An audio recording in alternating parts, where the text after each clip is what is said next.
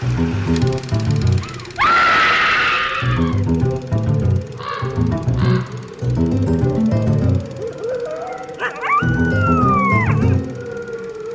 everyone, and welcome to Scream Scene, the horror movie podcast where we watch every horror movie ever made in chronological order, and then we rank them from best to worst. I'm Ben. And I'm Sarah. How you doing today, Sarah? Doing pretty good. Uh, I had a live show on Friday, um, and it went pretty good, so I'm pretty happy. Yeah, it was your first live show as a music Musician. artist. Yeah. Or at all, really, but yes. Yeah, I think it went really well. Thank you. If you haven't checked out uh, Sarah's music yet, it's stegosaurus.bandcamp is where you can find it. Yeah. What are we watching today, Ben? Well, it's a very special episode, I think, for us, Sarah. Uh, it's our first sequel. Yeah, I guess that's that's so. It's not going to be our last by any means. If there's a genre that likes sequels, it's horror. We've had remakes. We've had remakes. We've already had remakes. We've had rip-offs. The Golem technically was a prequel, Yeah, that's true. uh, but this is really our first out-and-out sequel. It's Bride of Frankenstein from 1935. We looked uh, a couple weeks ago at Black Moon, which came out in June of 34. Then the production code was passed in July of 34, and then the next like Hollywood studio horror movie isn't till April of 35, which is this one. So you can see how the code kind of like immediately slammed the brakes on the genre, um, which like had already been slowing down because of backlash and censorship and all that kind of stuff. Yeah, no longer kind of worth the effort to do Exactly. Was there any horror movie in production that kind of just had to like be swept under the rug or something because of the code?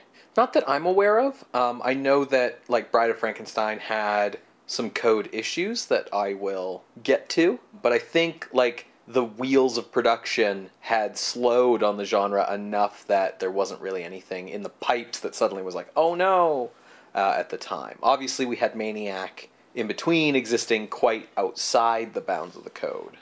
Yeah, definitely. So, um, because Bride of Frankenstein's our first sequel, and also because it has such a close relationship with the previous movie Frankenstein, and also with the source material for both these movies, uh, Mary Shelley's novel Frankenstein, I thought maybe you could kind of recap us uh, about those topics, sort of a last time on Scream Scene uh, for any listeners who haven't listened maybe to that previous Frankenstein episode. Yeah, the episode's nearly 20 episodes ago. Mm-hmm. So it makes sense to recap. Mary Shelley was born 1797 and she died in 1851. Uh, now, if you want to hear more about her life, obviously go check out the Frankenstein episode. Kind of what I'm going to be focusing on in her life is the year 1816. Mm-hmm. So, in this year, Mary Shelley had just returned from going around Europe with Percy Shelley and her stepsister Claire Clairmont. Coming back to England, Mary's premature daughter had been born and uh, died. Her half sister, Fanny, had committed suicide. And Percy's wife had committed suicide. So, in the midst of a lot of tragedy mm-hmm. happening, Mary, her soon to be husband Percy Shelley, her stepsister Claire Clairmont, and their friends Lord Byron and John Polidori decided to do a summer trip at Lake Geneva.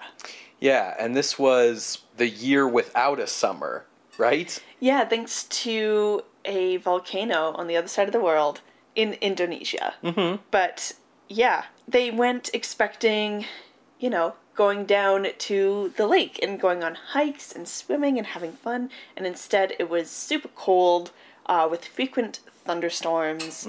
A very spooky summer, you could Yeah, say. that you had to spend indoors. Yes. So, in the midst of being, you know, stuck indoors, Lord Byron, with these other literary talents, challenged them to write a ghost story. Mm-hmm. I mean, John Polidori came up with The Vampire, which is like a precursor to Dracula. But Mary Shelley uh, came up with Frankenstein. And as she explained in a preface to a later edition of her novel, she wanted a story that, quote, would speak to the mysterious fears of our nature and awaken thrilling horror. While this gothic horror was brought to life that night, she polished it over the next two years and it was published for the first time in 1818. 200 years ago. Yeah, it's the 200th anniversary. So, Frankenstein, uh, when it was first published, had the subtitle of The Modern Prometheus, and I think that's something to keep in mind. As far as the novel goes, uh, I'll be kind of skimming it and just hitting major plot points. Um, but it should be stated that it is kind of structured with um, the current day timeline of a captain sailing a ship way up north and coming across this uh, guy abandoned. you know, he's on a toboggan, he's near death, and this is Victor Frankenstein, and he begins to recount his life story to this captain. This story that he recounts begins with Victor Frankenstein as an undergrad um, who has holed himself up in his dorm room conducting experiments with the unnatural arts. Yeah, he's not even like Dr. Frankenstein. Like people are No, like he's just an undergrad. Frankenstein isn't the monster, it's the doctor. He's not even a doctor. and he brings the creature to life from a collection of corpses. But he's so repulsed with what he's done that he abandons the creature and runs away. Uh, the creature, fatherless, wanders into the woods, and there he learns to speak by watching a nearby family in the woods and also by reading a collection of found books, most importantly, John Milton's Paradise Lost, uh, where the creature sympathizes with Satan as a tragic figure. Yeah, because it's the era of the romantics. Yeah. So this family that he's kind of watching, uh, they have a blind grandfather uh, who they leave behind for bit as the family goes traveling or something. And the creature befriends the grandfather, who isn't scared because he's blind. When the family returns, the creature is chased out. Meanwhile, Victor is back home in Geneva recovering, and he's still kind of haunted by what happened back in university. He sometimes thinks that he sees the creature off in the woods or something, but for the most part, he's trying to move on, and he's planning his wedding with his childhood sweetheart, Elizabeth. Everything is coming up Victor until the creature does start kind of coming back. Um, there's a whole subplot about the creature framing Victor or someone else for the murder of his old nanny, Justine. Um, but I'm not going to go into that. Um, because the important thing is that the creature confronts Victor one stormy night and demands that a companion is made for him. Since he cannot be in normal society, he wants to have specifically a female companion, uh, so he's not so alone. The creature threatens Elizabeth and Victor's lives, so Victor is like, yeah, okay, cool, whatever. He's tormented by this decision and ultimately decides to rescind on his end of the bargain. Furious, the creature kills Elizabeth, Victor's entire family. Driven by revenge and guilt, Victor hunts the creature up to the Arctic. Mm-hmm. As Victor is telling the captain this tale, he dies, and the creature, you know, shows up on the boat as well and expresses remorse over where all of this has led them, and then he leaves into the tundra. So the novel has a lot of themes that you can trace back to Mary Shelley's own life, but kind of the main themes that are often noted in the novel are the experiences of failed parenthood, relationship with parents, um, the tension between revenge and remorse, issues about reproduction, especially without women, and the differences between good and evil. So, a few of these themes we saw included in the 1931 James Whale Frankenstein. Yeah. To kind of recount that movie, um, it does away with that whole current day set with this captain in the north. It doesn't Yeah. have that at all. No no frame narrative. Yeah. And it starts off with a Henry Frankenstein, as played by Colin Clive, and Fritz, played by Dwight Frye, stealing corpses from a graveyard for these experiments. Henry unknowingly puts a criminal or abnormal brain into the creature and uh, proceeds to bring the creature to life. Meanwhile, his sweetheart Elizabeth and a friend of his, Victor, because that's not confusing, are worried about Henry. So they track down his previous mentor, Dr. Waldman, who is played by Edward Van Sloan, who talks about how Henry was challenging the laws of nature. Eventually, they track Henry down and they are witness to the bringing of the creature to life. Waldman is trying to help Henry teach the creature humanity, basically. Uh, most of it being undone by Fritz, who is constantly abusing him and tormenting him. When Fritz is killed in self defense, Waldman sends Henry home to rest. He's very uh, traumatized by that whole experience um, and from failing. And Waldman sends Henry away and says that he'll dissect the creature and destroy him and it'll all be fine. Mm-hmm. What Henry doesn't see is once he leaves, the creature kills Waldman and escapes.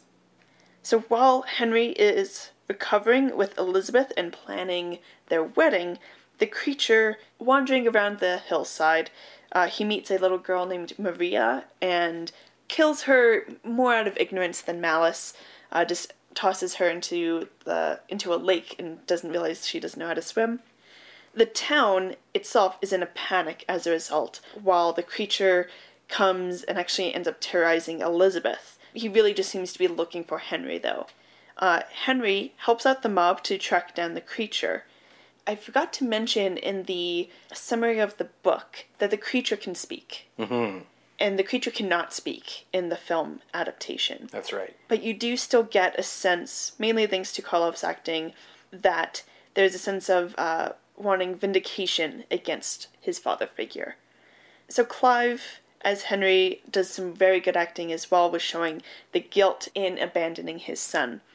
So as the mob chases the creature, Henry is taken captive by the creature to this windmill, um, and in the midst of the climax, Henry is thrown off the balcony and the mob lights the windmill on fire. We surmise that the creature is destroyed in the fire and in the consequent collapse of the windmill, and the film ends with Henry recovering at home with Elizabeth by his side. Yeah, and it's it's sort of worth noting that the idea of Henry surviving was a was a change, a late addition to that film. Definitely, yeah. Uh, he was supposed to die from the fall um, and have Elizabeth end up with their friend Victor, uh, which is the only reason why Victor's in the movie in the first place. But yeah, it was because test audiences weren't happy. Yeah, they wanted a happy ending. Yeah.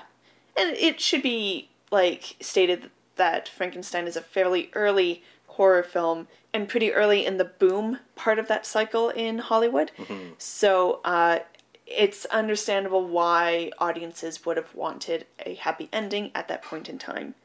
And you can also kind of see how there's a lot different from the film versus the novel.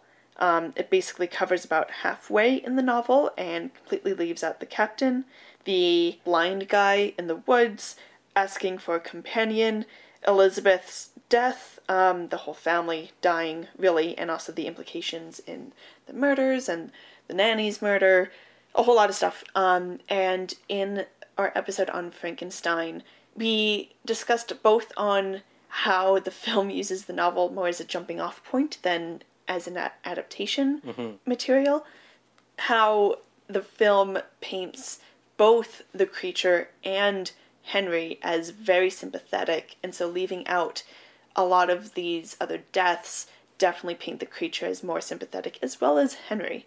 Yeah, because I mean, you can argue that the the creature is sympathetic in the novel too, but eventually he's hurt so many times that he gets twisted into this vengeful figure, right? Whereas like Victor in the novel is kind of goes from being kind of like an arrogant idiot to like a neglectful parent, you know, and is never really as sympathetic as Colin Clive is made out to be. So so yeah, definitely in both cases. Yeah. And the other big thing that came out of our discussion of Frankenstein is pointing out the cycle of abuse Mhm. in the film. Henry himself is belittled by his father. Uh, in the beginning, Fritz is abused by Henry, and Fritz in turn abuses the creature. And then the creature, with this escalation of the cycle, goes to the extent of murdering people. Mhm. We kind of see Henry's guilt about leaving the creature. You know, he was kind of forced to leave, and it seems like he genuinely wants to break this cycle of abuse. He seemed to really enjoy teaching the creature things, um, and I would go so far as to say enjoying parenting, um, which is a big change from the novel. In the novel, as soon as Victor realizes what he's done, he just leaves. He Yeah. just books it out of there. There's no opportunity for parenting. Yeah, movie Henry doesn't really reject the creature. He's just sort of forced by Waldman to abandon it. Yeah. That being said, in the film, it's not like Henry is completely upright morally, right? He has this obsession in the beginning, which is a little scary. And like uh, I mentioned, how he abuses Fritz, um, who is like that hunchback lab assistant, where, where that trope comes from. And, and one thing that I point out in that episode is how everyone has a moment of being horrific but also sympathetic the creature himself in the film, again, a lot of the credit of this goes to James Whale, but also Karloff's acting. He has this childlike sense of psychology. Most of his violence comes out of fear and self defense, or ignorance in the case of Maria, rather than maliciousness. Uh, which is completely different from the novel. Like you said, um, the creature in the novel becomes a vengeful force who is ultimately remorseful at the very end.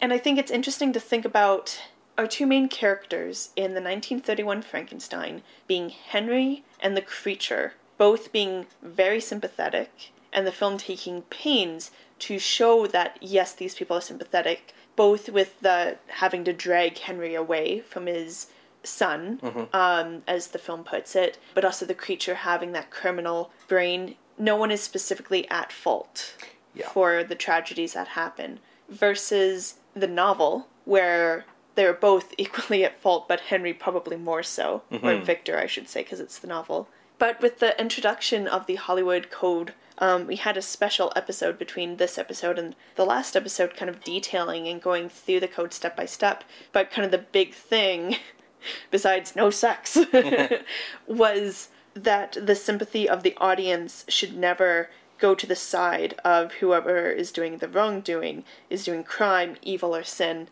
Um, there should be no sympathy for the violation of law, natural or human.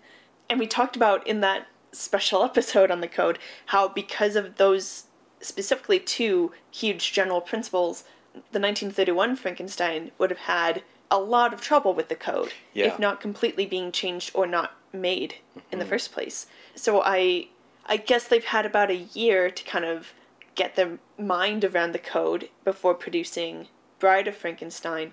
I've seen this movie once and I didn't have this contextualization. And so I'm really interested to see now that I have this historical understanding and seeing the development of the industry at large, what this movie is going to look like. And I think it's it's worth noting that um, when we identified how the original film had made Henry and the creature more sympathetic, it was in the context of the two of them being outsiders and outcasts from society, and how that mirrored or paralleled um, the lives of Colin Clive, who stars as Henry, but also director James Whale, who were both uh, gay men in Hollywood at the time. Definitely. The idea of doing a sequel to Frankenstein had been kicking around as early as 1931, when the ending of the original was changed to allow for Henry Frankenstein's survival. Once that was done, the idea of, like, oh, hey, that means we could do a sequel was sort of planted in the mind of uh, Carl Laemmle Jr. Were sequels already pretty common? Sequels weren't as common in the 30s as they are today. For sure. Um, but they weren't unheard of.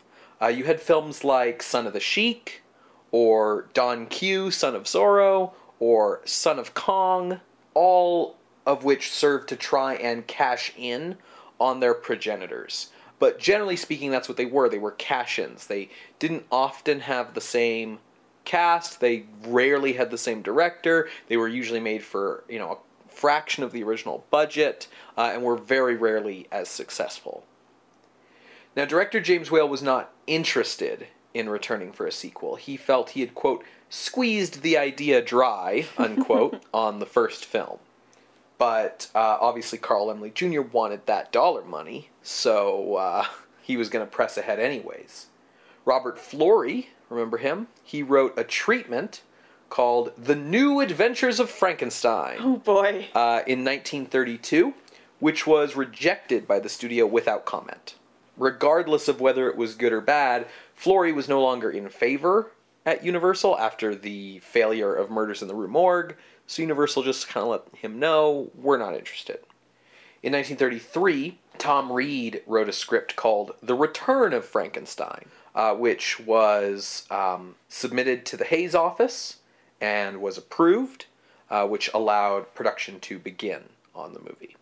Then The Invisible Man came out, and it was a big box office and critical hit, and this convinced Carl Laemmle Jr. more than ever that James Whale was the only possible choice to direct the Frankenstein sequel. Following Invisible Man, Whale had directed the romantic comedy By Candlelight, uh, which had been another hit with audiences and critics, and he badly wanted to make a film adaptation of John Galsworthy's One More River, uh, which was the famous English novelist's final novel before his death in 1933. Whale convinced Laemmle to buy the rights to the novel and let him make it a prestige picture. And in exchange, he would direct Bride of Frankenstein. That seems to be a common theme in Whale's life. One More River starred familiar faces like Colin Clive and Lionel Atwill, and was released August 6th, 1934, to critical acclaim, but box office disappointment. It was the first film Whale made that had to contend with Joseph Breen's Production Code Administration, uh, which proved challenging for Whale, uh, especially with the subject matter. But its box office failure was actually chalked up by the studio to its high class English period setting, not really appealing to Depression era American audiences. With One More River out of the way, Whale was put to work on Return of Frankenstein. Although Reed's script had won Hays office approval, Whale thought it was garbage and uh, threw it out, uh, as he did with the next draft by another set of writers. Frustrated, Whale brought in John Balderston to write a draft. And uh, longtime listeners might remember John Balderston. He was the writer of the stage play version of Dracula that got turned into the movie, the stage play version of Frankenstein that got turned into the movie, and also the screenplay for The Mummy. Whale was convinced there was no way to really top the original, so he decided instead to make the sequel a quote memorable hoot unquote to make it campy and over the top and as sort of ridiculous and to push things to their extreme as far as they could um, rather than try to make like a, a better movie just to make a more more fun more ridiculous movie Okay. he really didn't think like that he could make a, a, a scarier or even like a better movie. He just sort of figured, you know, if I have to do this, let's have fun doing it. Balderston, when he wrote his version, decided to base the story on unused elements from the novel. Uh, sort of go back to the original novel, mine it for things they hadn't done the first time around. Primarily fleshing out the subplot where the creature demands that Frankenstein make a mate for him, and turning that into the premise for the entire story. Wales still wasn't satisfied with Balderston's script and gave his draft to playwright William J. Hurlbut for a rewrite. This then was the final version, and it was submitted to the PCA in November 1934. PCA? Production Code Administration. Cool. Boris Karloff, of course, returned to the role of the monster, uh, credited solely as Karloff, as had been established in The Black Cat, his last film before this one. That's kind of slowing down for him. Yes. Uh, and that is what happens when you're starting to become more and more typecast as a horror star, and the horror genre has lost its sort of luster. You know, people don't even want you for non horror roles because they're afraid that maybe you'll bring some of that horror stink along with you.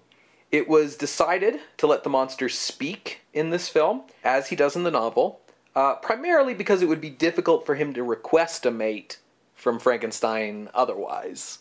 Whale and the studio psychiatrist decided that the monster should have a mental age of about 10 and an emotional age of about 15. Uh, and they selected a limited vocabulary of 44 words for the monster to use by examining the test papers of 10 year old boys. Okay, interesting. Karloff was actually upset at the decision for the monster to speak. He believed that speech removed the audience's ability to sympathize with him uh, the same way that they did when he was a silent character. Okay.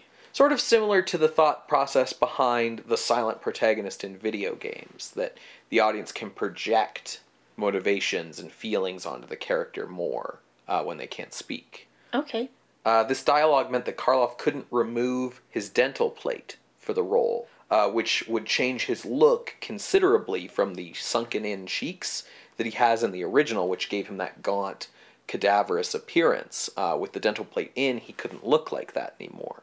Makeup artist Jack Pierce made further changes to the monster's appearance and design, largely to show the effects of the windmill fire that ended the first film, giving the monster burnt off hair, burn scars, this sort of thing, and then showing those injuries heal gradually throughout the running time of the sequel.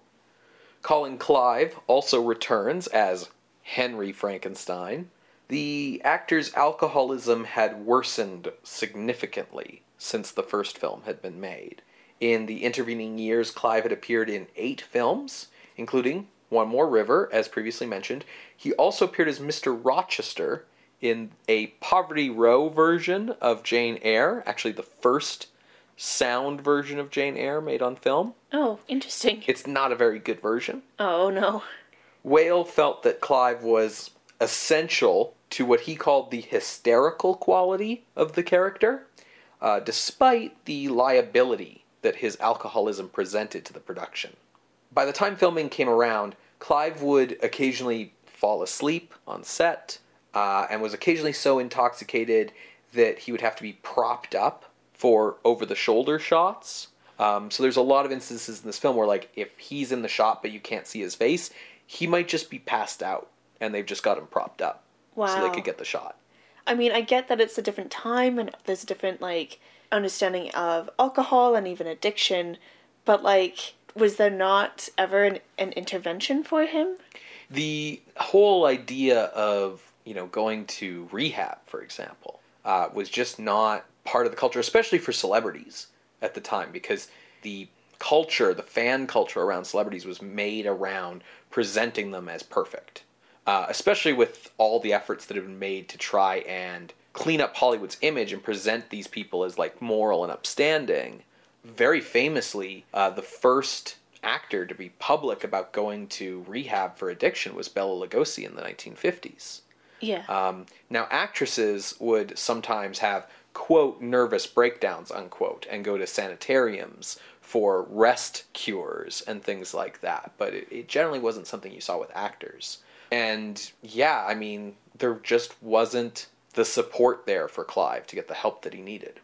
Mae Clarke had portrayed Elizabeth in the original film, and you mentioned how the creature terrorizes her in the original film. He doesn't kill her though, like in the novel. Yeah. So Elizabeth reappears in the sequel. However, Mae Clarke, the actress, had suffered a series of personal tragedies in the intervening years since the first film that left her in ill health both physically and mentally. Uh, particularly in 1933, she was in a car crash that broke her jaw and scarred her face. Uh, and in 1934, she was admitted to a sanitarium following a nervous breakdown. Okay. So Whale made the decision to recast Clarke with actress Valerie Hobson.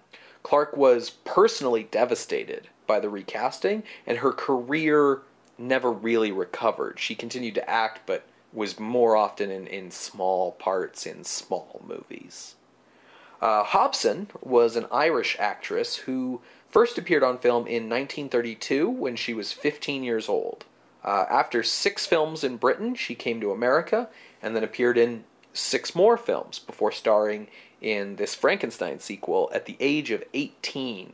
That's quite different because, like, we mentioned in our Frankenstein episode how Mae Clarke portraying an older Elizabeth adds some kind of maturity to her and Henry's romance. So then to go like all the way to like 18, that's quite a jump. That's a very strange recasting. Yeah, to compare, um, Mae Clarke was 21 when she appeared in the original, and she would have been 25 had she been in the sequel. Uh, while Colin Clive was 10 years older than Clarke was, so here he was 35 uh, with this 18 year old playing his wife. Yeah. A new character for the sequel would be Dr. Septimus Pretorius, Henry's heretofore unmentioned mentor. uh, Dr. Waldman from the original, seemingly forgotten. Well, he was dead. He, they never mentioned this guy in the original. you Yeah, know. fair. Universal wanted Claude Rains for the role, but Whale had conceived the character, who he described as an over the top caricature of a bitchy, aging homosexual, for Ernest Thesiger specifically to play. And Whale got his way. Yeah. We've already seen Thesiger in The Old Dark House, where he was Horace Femm, and in The Ghoul, where he was Boris Karloff's Scottish butler. Thesiger had been born in 1879 to an upper class English family. He attended the Slade School of Art and began acting on stage in 1909 and briefly served in World War I. After the war, he married Janette Ranken, who was the sister of his actual partner, artist and fellow Slade graduate William Ranken, while Jeanette was in a relationship with Margaret Jourdain. Uh, so it was sort of a a pretense marriage so that no one would bother them while they carried on their actual homosexual love affairs. Despite this pretense, all of Thesiger's acquaintances knew that he was gay. His stage career continued through the 1910s, and he met Whale in 1919 through their theater work. So, of course, he brought Thesiger to America for Old Dark House and insisted on his casting as Dr. Pretorius. Upon arriving in America, Thesiger set up a display for his needlework with price tags for the cast and crew to peruse. Uh, needlework was his hobby, and he was considered an expert in it, frequently engaging in it between takes. Balderston had included a prologue in his script, uh, which was retained in the later drafts by Hurlbut, featuring Mary Shelley, Lord Byron, and Percy in that thunderstorm evening where the story is concocted. And Whale decided the same actress should play Shelley and the monster's mate to represent how horror springs from the dark side of one's self. Elsa Lanchester, who was the wife of Charles Laughton, was cast by Whale in the dual role. Lanchester was born in London in 1902 to Bohemian socialist unwed parents. She learned dance in Paris as a child, and after World War I, she began appearing on stage doing musical numbers and plays, which then evolved into cabaret performances in her teens, doing old Victorian songs and ballads in a sort of more modernized jazz style. This led to nightclub acts in her early 20s, and then more serious stage work uh, in her mid to late 20s. In 1927, she was appearing in a play when she fell in love with fellow cast member Charles Laughton, marrying him two years later. Laughton was bisexual, but by all accounts in love with and happy with Lanchester. She began appearing in films at this time in the late 20s in roles that were written for her by H.G. Wells, who was an admirer of hers. Laughton, meanwhile, was less well known, that is, until his American career took off, and then suddenly in the early 30s, he was star of stage and screen, uh, with Elsa appearing in supporting roles in his films. For her appearance as the creature's mate, the design and execution were once again by Jack Pierce, including a perm hairdo supported over a wire frame for her character's iconic hairstyle.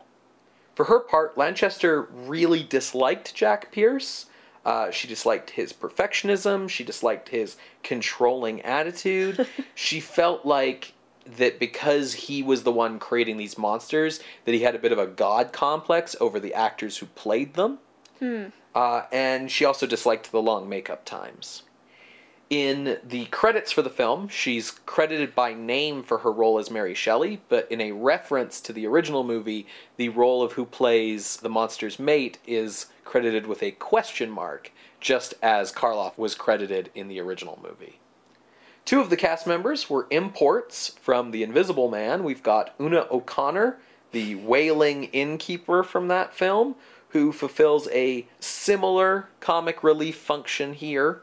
while E. E. Clive, who was the buffoonish policeman, would now be this film's buffoonish burgomaster, which sort of left poor Lionel Belmore, who played the role in the original film, in a bit of a lurch. No reason to recast him, except that Whale found this other actor he liked better more recently. Yeah. Our favorite madman, Dwight Frye, makes an appearance. He's playing another unhinged character, Carl.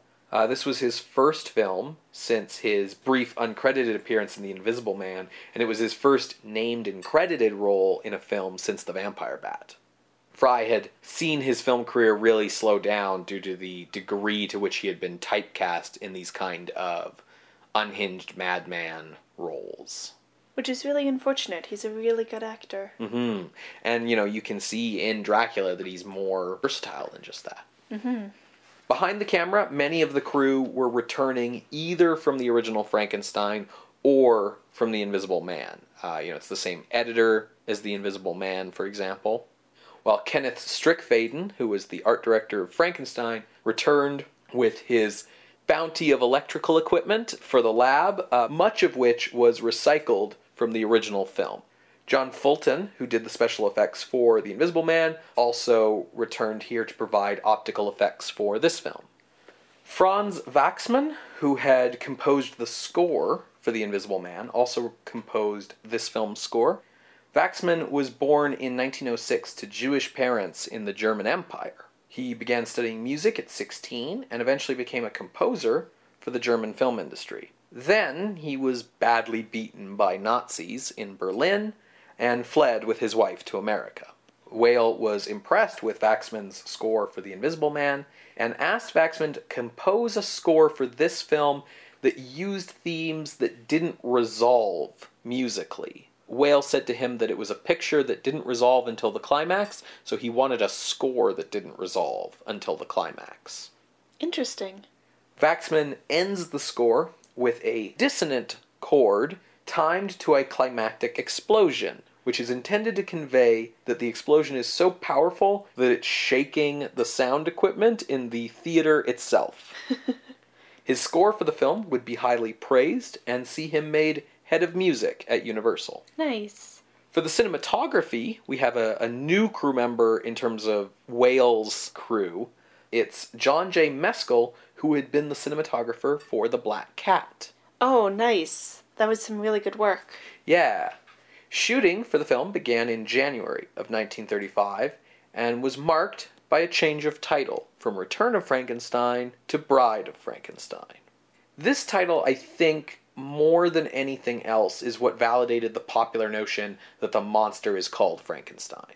Because Dr. Frankenstein's bride is Elizabeth, and the movie ain't about her. Yeah. The initial budget for the film was about the same as the original, around $290,000. The shoot went 10 days over schedule so Whale could get the actor he wanted for the role of the blind hermit, and it ended production $100,000 over budget. oh my god. Once again, Henry Frankenstein was meant to die in the climax, and once again, Whale spared him by re editing the ending to make his survival a possibility. Bride of Frankenstein, as you mentioned, is our first code enforced picture on the list, and you can bet that Joseph Breen had some things to say about it. Breen objected to dialogue throughout the script about Frankenstein's god complex and anything in the story comparing his acts of creation to gods. He objected to a scene, which was then cut, of the monster seeing a statue of the crucified Jesus and running over to it and attempting to save the figure from the cross. Another cut sequence involved a subplot about murders that Dwight Frye's character commits and then blames on the monster. The deletion of this subplot severely reduced Frye's screen time in the finished film. Hmm. Breen also objected to several shots of Elsa Lanchester as Mary Shelley, believing that her breasts were too visible. Oddly enough, he seemed to miss the coded references to Pretorius being a gay man and just let them pass. Maybe. Well, he- that's why there were like some stuff with breasts. You know, you focus on something else and other stuff gets through. Yeah, I mean that's that's very quickly became a common Hollywood strategy to get around the code was to purposely insert outrageous stuff so that you could slip in the stuff you really wanted. Yeah. I also wonder if maybe since Breen's only been at this for, you know, half a year, that maybe he hasn't picked up on some of the slang terms and other codes for things yet, having been raised like strict Irish Catholic. For sure. The film was released with code approval on April 20th, 1935. The needed cuts were completed only days before the film's release and shortened the running time from 90 minutes to 75. So that's that's probably mostly Dwight Frye's stuff. Exactly, yeah. The film still had trouble with censors in other countries. England and China were uncomfortable with the undercurrent of necrophilia in the plot, and the film never played in four countries uh, because of censorship, including Sweden and Hungary. Japan objected to a scene involving a homunculus of Henry VIII because it, quote, made a fool out of a king, unquote. I guess it's Imperial Japan, right? Yes. So Despite going over budget, Bride of Frankenstein was highly profitable for Universal. It earned about $2 million at the box office. wow. Not the original Frankenstein's 12 million, but certainly better than any of these horror movies have done since. Uh, I think it was Universal's highest grossing film for 1935. In addition to financial success, the film was also critically acclaimed, uh, winning almost unanimous praise. Um, and to this day, it is considered widely to be either equal or superior to the original film. However, there was an interesting trend in the reviews of the time. While nearly all of them were positive, some of them qualified their opinions by essentially saying it's good for a horror movie. Um, so, for example, the Hollywood Reporter called it, quote, a joy for those who can appreciate it, unquote. And the New York World Telegram called it, quote, good entertainment of its kind, unquote. That's kind of like the the saying like it knows what it is. Yeah, I think it represents sort of changing attitudes about the horror genre. Like all these critics recognized it was a good movie. You know, they go out of their way to talk about the cinematography and the score and the production design and the makeup, things that critics of the 30s generally didn't really talk about that much. Um, you know, and to say that that the behind the scenes crew deserved as much praise as the actors, which is really where a lot of critics' focus was at that time. But a lot of them qualified what they were saying with like, oh, but you know, it is still a horror movie. Um, and I think that sort of represents how far the genre had fallen in people's eyes. Well, I mean, it's been over a year mm-hmm. ish since our last horror movie, mm-hmm. mainstream horror movie. Mm-hmm. And perhaps what people were remembering from like the last time they saw a horror movie was stuff like Black Moon, right? Where Yeah. it's like not actually a very good kind of movie. Night of Terror, House of Mystery. Monster Walks. Yeah. You know, because the whole popularity behind horror quickly went into schlocky. Yes. Yeah, absolutely. As And- as people were cheaply trying to cash in.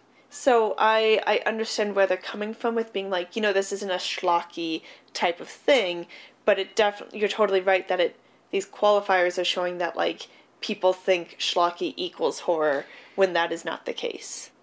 So how are we watching it? Well, Bride of Frankenstein is widely available. Uh, it's on DVD, it's on Blu ray, you can get it by itself, or you can get it in the Frankenstein Legacy collection from Universal, which is how we'll be seeing it.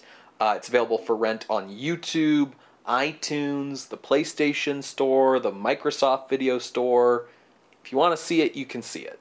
Cool. So if you'd like to check that out, you can go to our website, screamscenepodcast.tumblr.com. We'll be watching the film, and you'll hear a brief musical interlude in the meantime. See you on the other side, everybody.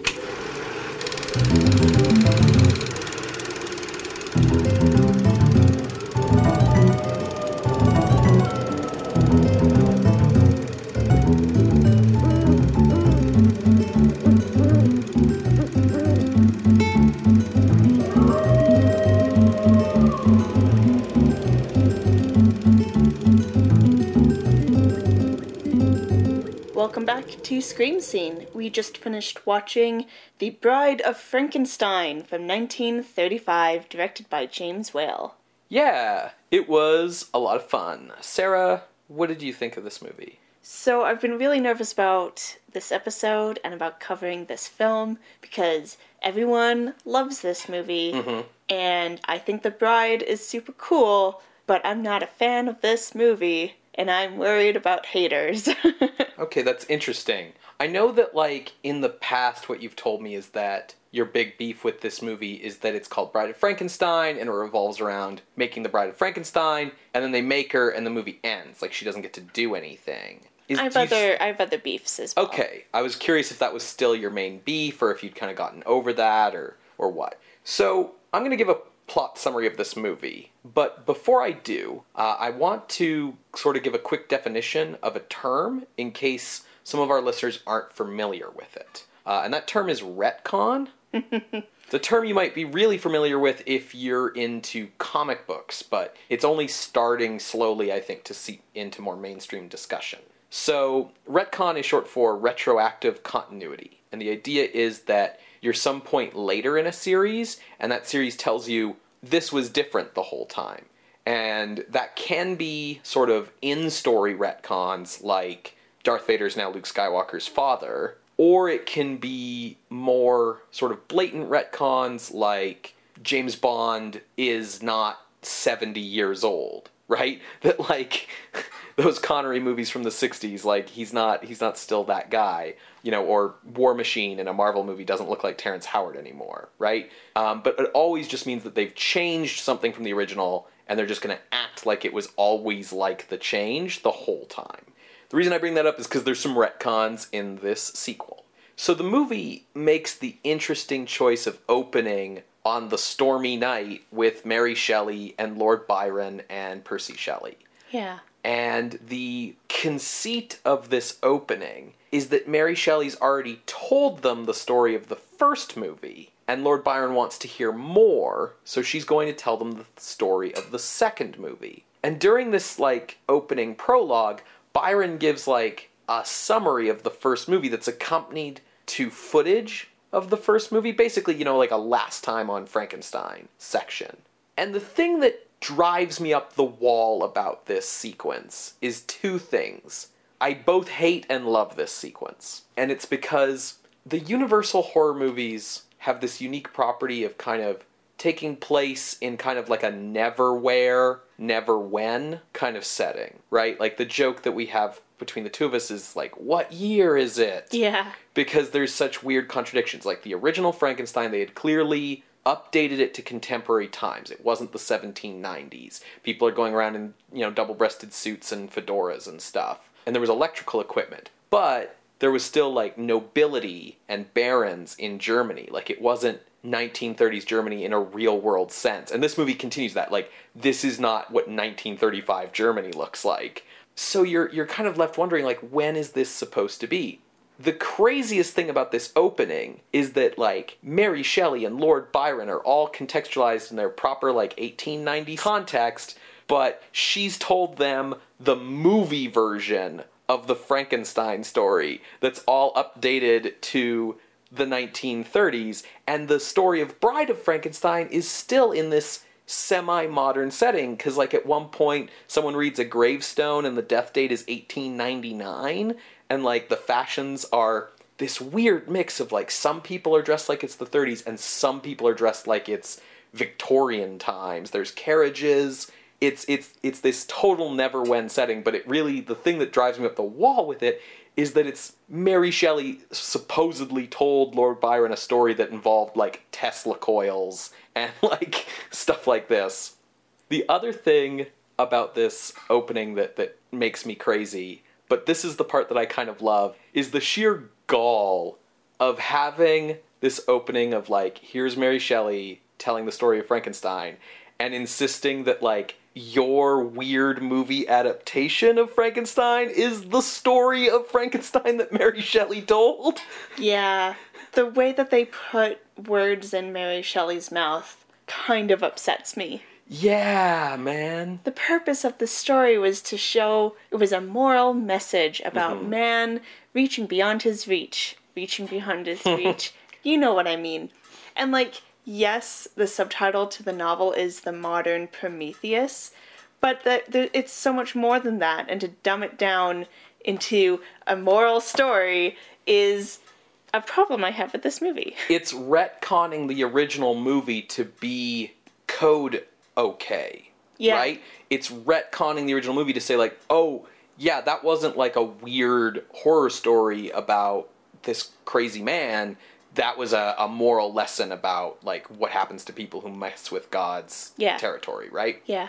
So she starts saying, like, okay, well, here's what happened next, and begins telling the story of Bride of Frankenstein, which again is set who knows when in some weird alternate universe Germany. It's We- science fiction. Right. We pick up immediately after the first film. In fact, we pick up um, kind of almost during the ending of the first film, because in the first film, they pick Frankenstein up from the burned mill, they take him home, and then there's the little epilogue scene with like his dad, and like he's Frankenstein's convalescing in his bed, and we kind of start before that convalescence scene, and that's sort of the start of the retcons. They pick him up out of the wreckage, they take him home, and all the villagers are crowded around the wreckage of the mill, like freaking out particularly Millie, who's the character played by Una O'Connor, who spends this whole movie just freaking out at everything. Shrieking. Yes. They take Frankenstein home, and when they do, there's some talk of, you know, the old Baron, his dad, and stuff. Elizabeth is now a brunette. Which, Don't worry about it. Exactly. And Castle Frankenstein has gone from being like sort of a like a 1930s, you know, rich person's mansion is kind of what it looked like in the original to being like a sprawling gothic manor with like cavernous rooms and dark, you know, architecture and stuff. And that's sort of like par for the course for this movie. Everything that looked maybe a little bit realistic or a little bit toned down in the original has been dialed up and Dutch angled into extremity in this movie. Dialed up to 11. Yeah, precisely. So they take him home to convalesce. Meanwhile, at the windmill, the parents of Maria, the girl who drowned in the original, are kicking around the windmill. They want to make sure that like the monster is dead. The dad's played by a different actor, but like it's a small enough role that, you know, it's been 4 years. DVD doesn't exist in the 30s. You wouldn't have noticed. And he like goes to check in the windmill and the monster is just alive uh, and kills him. Just boom, kills him. And then like crawls out of the wreckage, boom, kills the wife. The monster is much more violent in this movie than in the original. It's one of the things I feel got dialed up to 11. Like, he really only kills like two or three people in the original, and I think in this movie it feels like 20.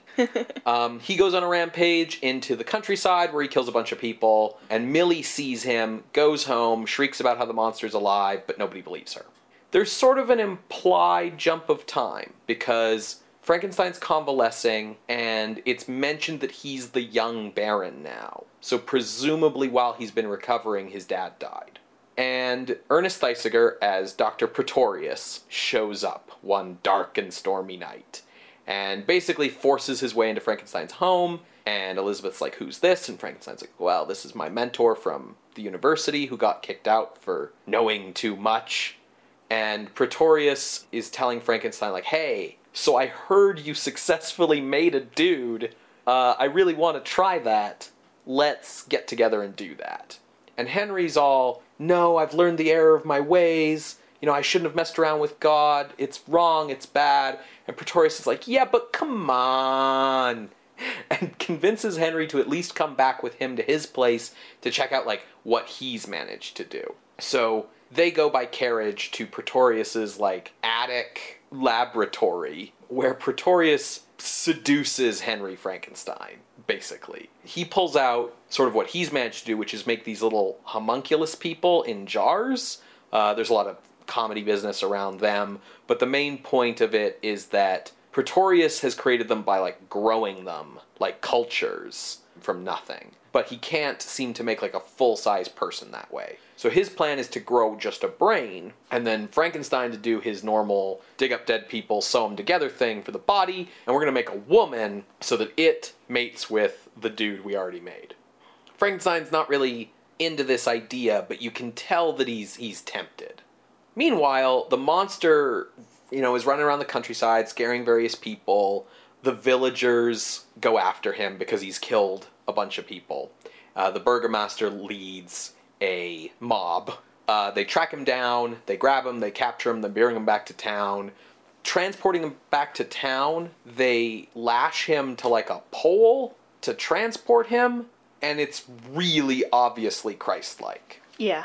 It's They- really Jesus-y. Yeah, they bring him back to town and they throw him in a dungeon and chain him up. And again, it has this feeling of like there's almost a passion of the Christ element to it. It really doesn't hold him long. Like he gets out in the same scene that they locked him up in. Breaks out, kills a bunch more people, and escapes. Then he comes across a cabin in the woods where a blind hermit lives, and there's just sort of a a tangent into this section of the movie. Like it's it's really it's kind of tangential, but I feel like it it's a core piece of the movie for a lot of viewers. It gets talked about a lot as being kind of the heart of this movie. He meets this blind hermit, and because the hermit's blind, he takes the monster in and and you know they become friends and the hermit teaches him a few basic words so that the monster can start speaking and expressing himself it's a really nice good scene i will say that a problem with it it's not this movie's fault and it's a problem with a few other scenes in this movie is that young frankenstein is such a perfect pitch perfect parody of these universal frankenstein's movies particularly this one and the next one that it's sometimes like hard to watch the original scenes and just not think of like Gene Hackman in the parody version. I mean, I have I have problems with this scene or segment of the film that aren't Gene Hackman related, but we can talk about that later. Sure. So they become friends, and what sort of ruins this idyllic peace, because of course something has to, is some hikers come across the cabin to ask for directions, and oh hey shit, that's the monster! Uh, scuffle breaks out, and the hermit's whole cabin ends up accidentally burning down.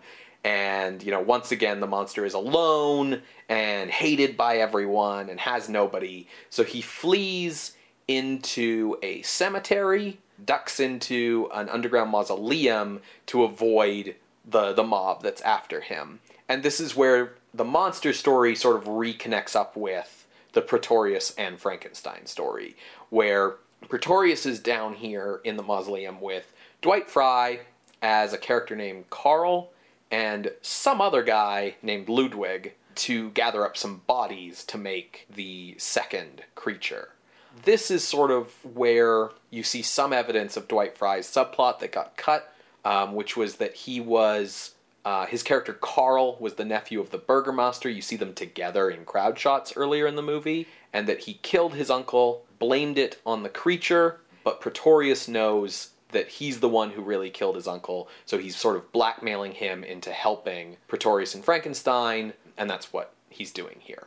They dig up uh, some some body stuff, bring it out of the mausoleum. Pretorius sticks around in the mausoleum because he just likes hanging out there. Because in addition to being like a big drama queen, uh, sort of camp character, he's also like a huge goth. And while he's hanging out having like bread and wine on top of a coffin, the monster comes out. And Pretorius is like, oh, hey, I was wondering when you were going to show up. Uh, we're making you a bride, and I'm your friend. You and I are going to be best pals. And the monster's like, sounds good to me. Pretorius heads back to Frankenstein's place where the good doctor has decided, like, no, I'm definitely not going through with this. Me and Elizabeth are going to go on our honeymoon. It's going to be great, and I'm going to forget this whole thing. And uh, Pretorius shows up and says, no, no, no, no, no.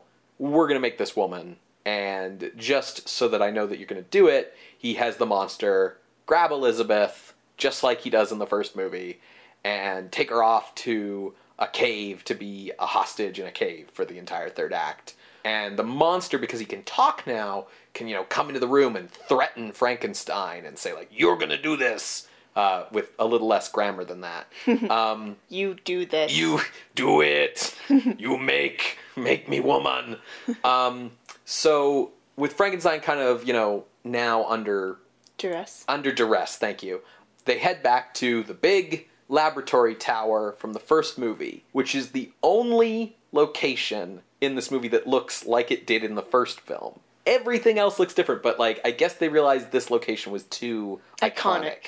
So they arrive there, and it's sort of weird that Dwight Frye, as Carl, is helping out with the creation of the monster. Yeah. Because Dwight Frye was also Fritz helping out with the creation of the monster. Like, you almost expect Colin Clive to turn around and be like, you know, you're really familiar. Well, you I- look I like wonder- someone I used to know. I would love if there was like an Easter egg of Carl saying a line or two that's similar to what Fritz would have said. You know what? Carl's going in and out of that laboratory all the time. All he needs to do when he gets to the bottom of the stairs is like open that side door to see the dead body of like a hunchback who has the same face as him lying on the ground. Sure. I'm sure they buried Fritz. Okay. Things are kind of getting to a fever pitch uh, at this point in the movie. They need a heart for the bride. Meanwhile, yeah, they've got Elizabeth locked up in the cave. At one point, Pretorius like brings out like an old like prototype telephone to give to Henry just so that they can do the scene where like the hostage and the like person being blackmailed like talk to each other on the phone to know the other one's like alive. Yeah. Um, so to get the heart, Pretorius tells Carl like, "Oh yeah, go talk to your friend at the accident hospital to go get like a heart from a recently dead person who died of an accident." And he tells Henry like, "People are dying of accidents all the time." And then Carl of course goes into town and just murders someone and takes their heart because of course. So Anyways. yeah, they put the girl together.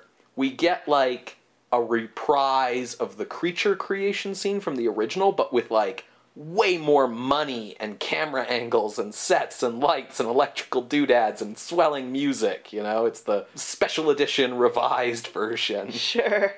They make the Bride of Frankenstein, and and Pretorius actually calls her that in dialogue. So I so I kind of wonder if it's supposed to be like the bride, comma of Frankenstein, the same way that you might refer to like the Requiem, comma of Mozart.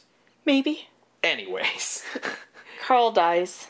oh yeah, does the mo- the monster just kind of like throws him off the top of the tower? I don't remember why that happens at all. Uh, the creature comes up to the roof, and Carl's like, "No, go back down," because they're in the middle of like getting the lightning and everything. Mm-hmm. Um, and because the creature isn't listening, he uh, Carl grabs a torch Mm-hmm. that's lit.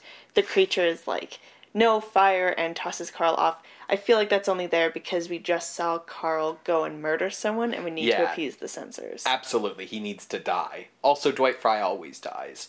The one thing in terms of like continuity they really keep from the original is the idea that like fire is the big thing the creature doesn't like. That that's the thing that sets him off. The big twist is that once they've got the bride of Frankenstein all dolled up in her dress and crazy hairdo, which I have no idea like she's wrapped up as a mummy when they make her. So did they just like take off the bandages and that hairdo went sproing and came out, or did like Pretorius and Frankenstein spend like an hour with like a blow dryer, like This is what happens when you get electrocuted. right? Okay, that makes sense.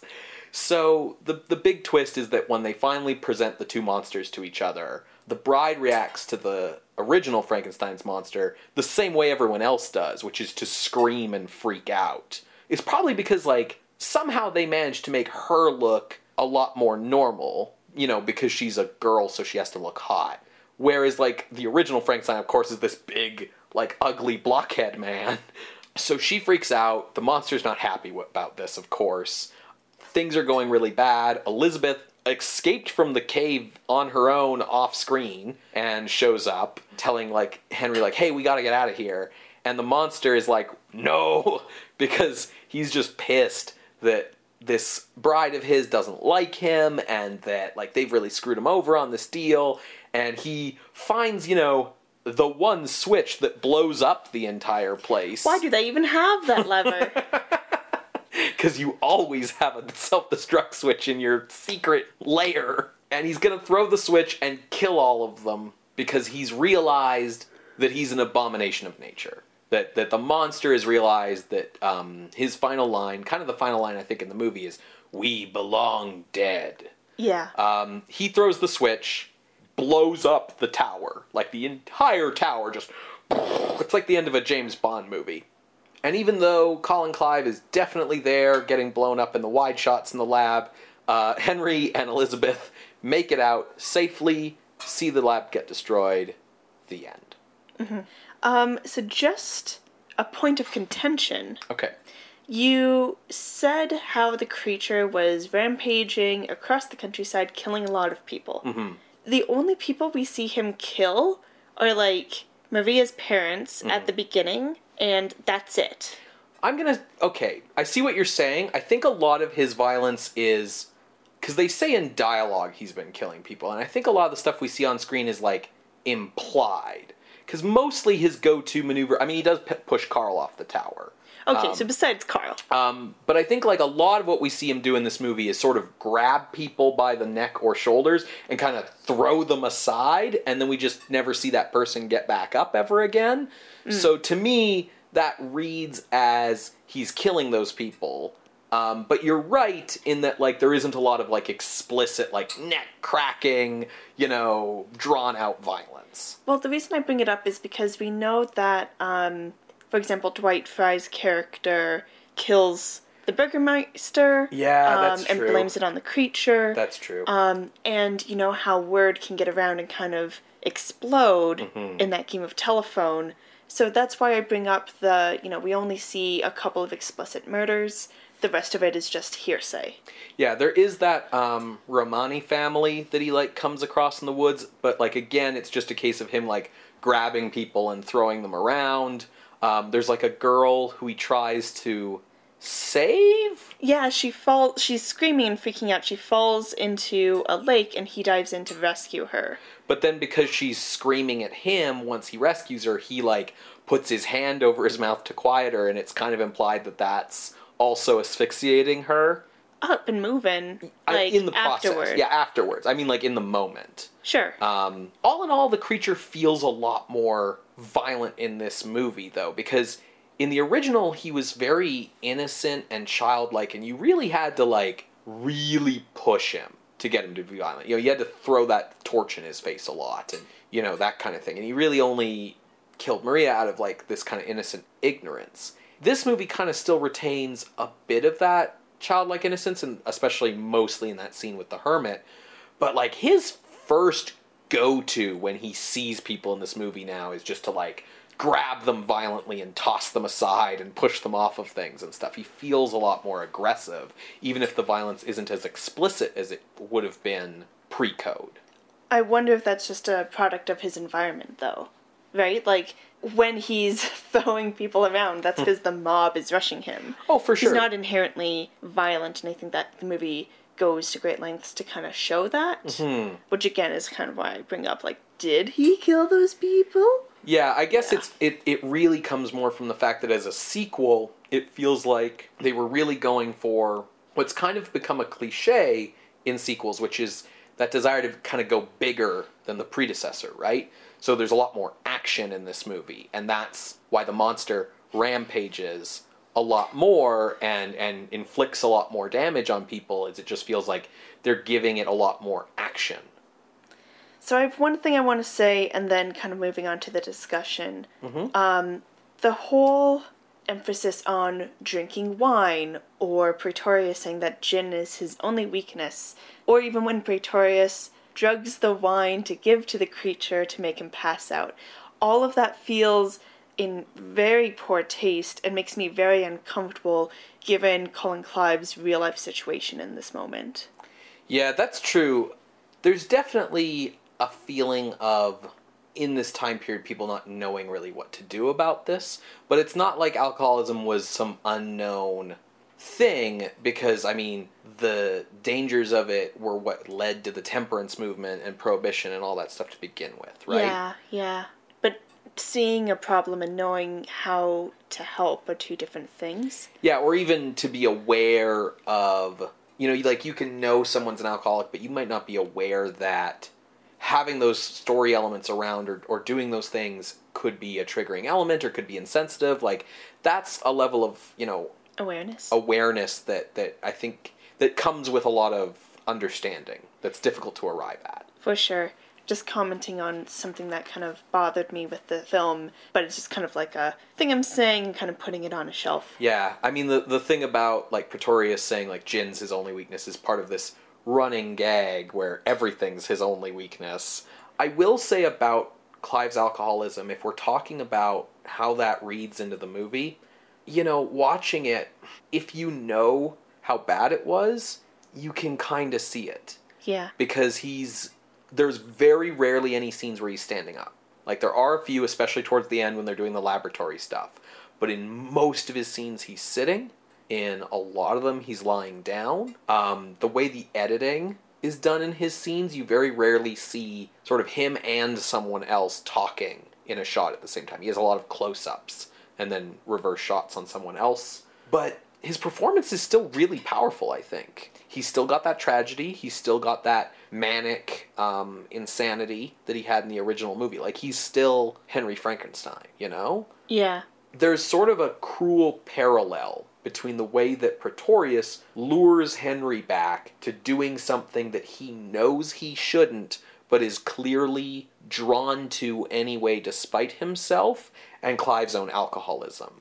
Yeah, definitely. Yeah, that's a neat parallel that you've identified. and that being an element of the character is the thing that feels weird it gives clive's performance an element of you know that truth but it's so uncanny that you know it's like everyone knew he was an alcoholic right? It was happening in front of everyone's eyes on set. And so it feels strange the way that whale has made henry the character that he is in this movie because that to me feels more exploitative of clive's problems than anything else. Hmm. That being said a lot of the changes to henry in this movie vis-a-vis the last movie feel code motivated to me. Okay. In what way?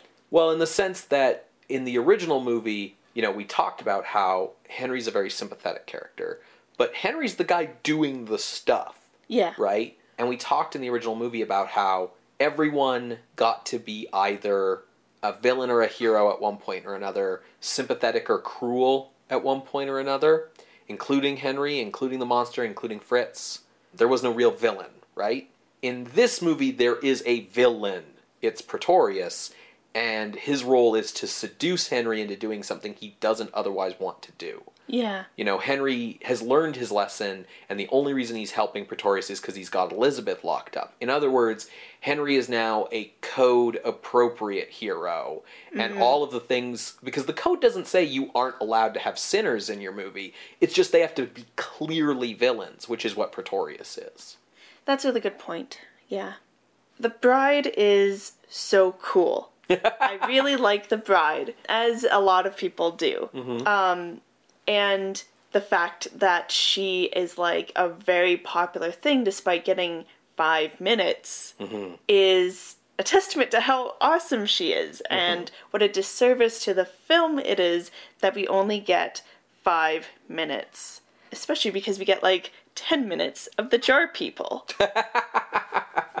so I think like it is worth saying how you know this film is four years after the original. The original was still trying to do that like hedge its bets with like not going too far, um, having one foot in like kind of drama adaptation and the other in the horror genre.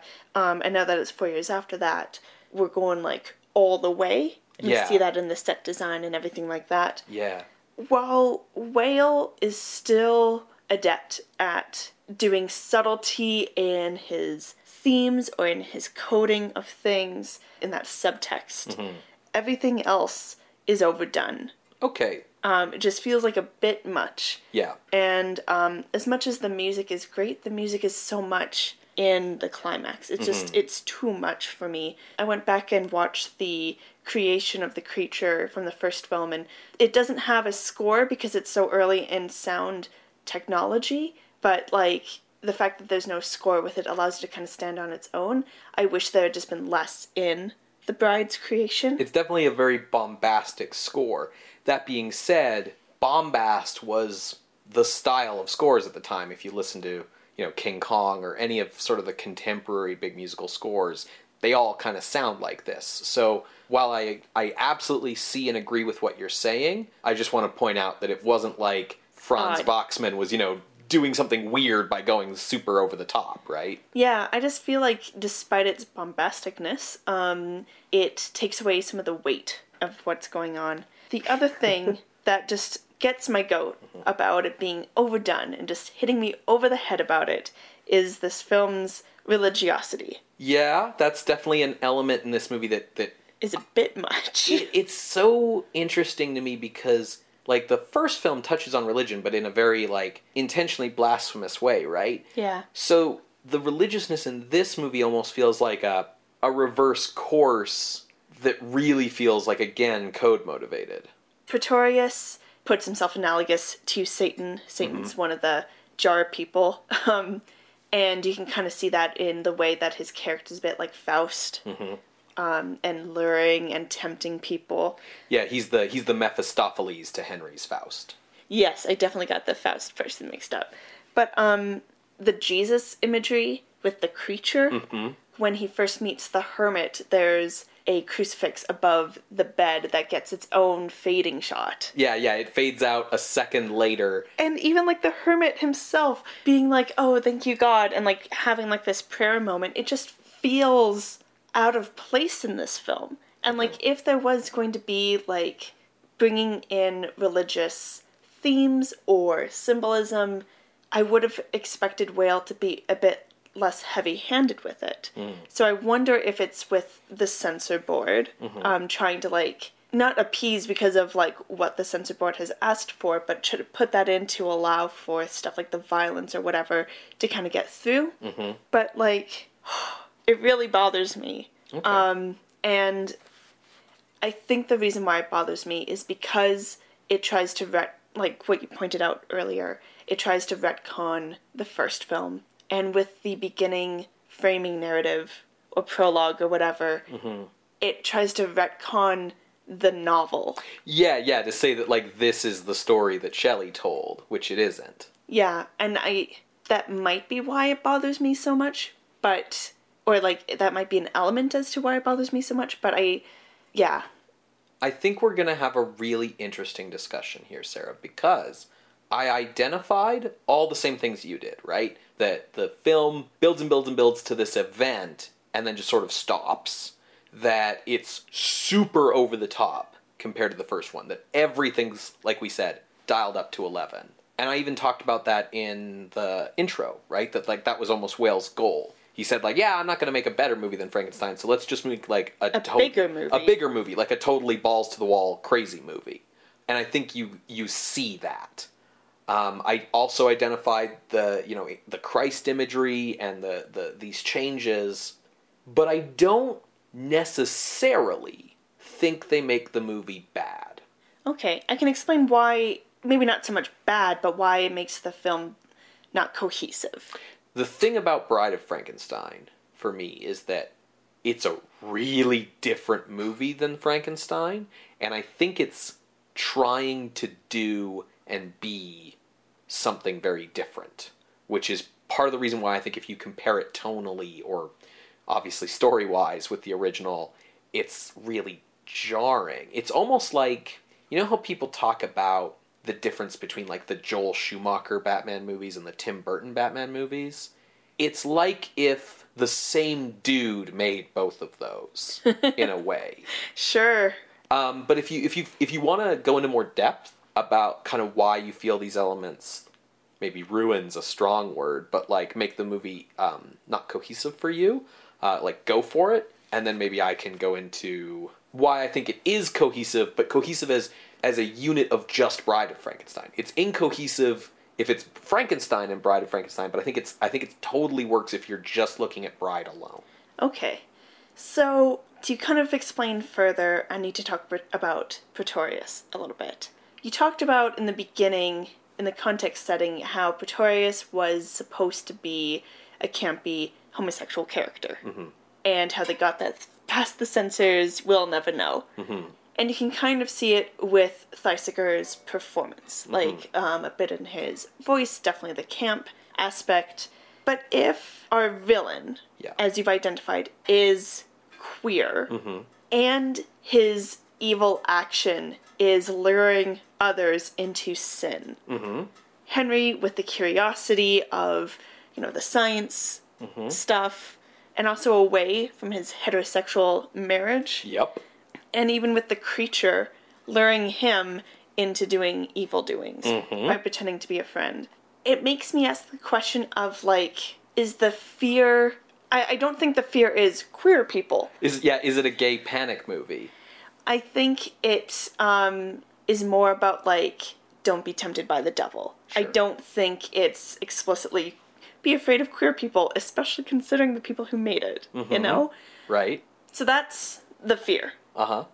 In the creature's storyline, we see him come face to face with hatred from people. Yeah. And we see him reflect that hatred and animosity in those times as well. When he meets the hermit, he learns a little bit of, you know, friendliness. Yeah. I, I don't know whether to say compassion because it's not quite there. Kindness. kindness. There we go. And then that's dashed away, and we see the hatred given to him again by the bride being afraid, mm-hmm. you know, screaming at Yeah. him. And I have to wonder, like, why is all of this stuff about hate and the creature as a sympathetic being in the film here? Mm-hmm. Um, unless to say something about hate mm-hmm. if any like i would ask if the film is trying to say that hatred is learned um, i mean like this is going back to the first one which you said you know try to see bride as its own thing but maria doesn't care about what the creature is she just wants to like play Yeah, And is she's innocent. a child, yeah. yet we see with the bride whose brain is created artificially has hatred so hatred is not learned Right. kind of a side note here is that like what why why is there so much hate in this movie uh, would be resolved if if it was Elizabeth's heart that was put yeah, into yeah. the creature. Oh, I, I definitely have that exact. Every time I watch this movie and like Elizabeth's tied up and she's in the cave and they're like, we need a heart for the creature and like Henry's like, right, but Elizabeth is alive, right? And Pretorius is like, yeah, totes. Totes alive, Henry. Like I keep feeling like that's where the movie is going. Is that like they're gonna pull out Elizabeth's heart and put it in the the bride? And if like that was the case, it would also make Elizabeth a more significant character to the extent that the title being Bride of Frankenstein could also maybe still fucking make sense.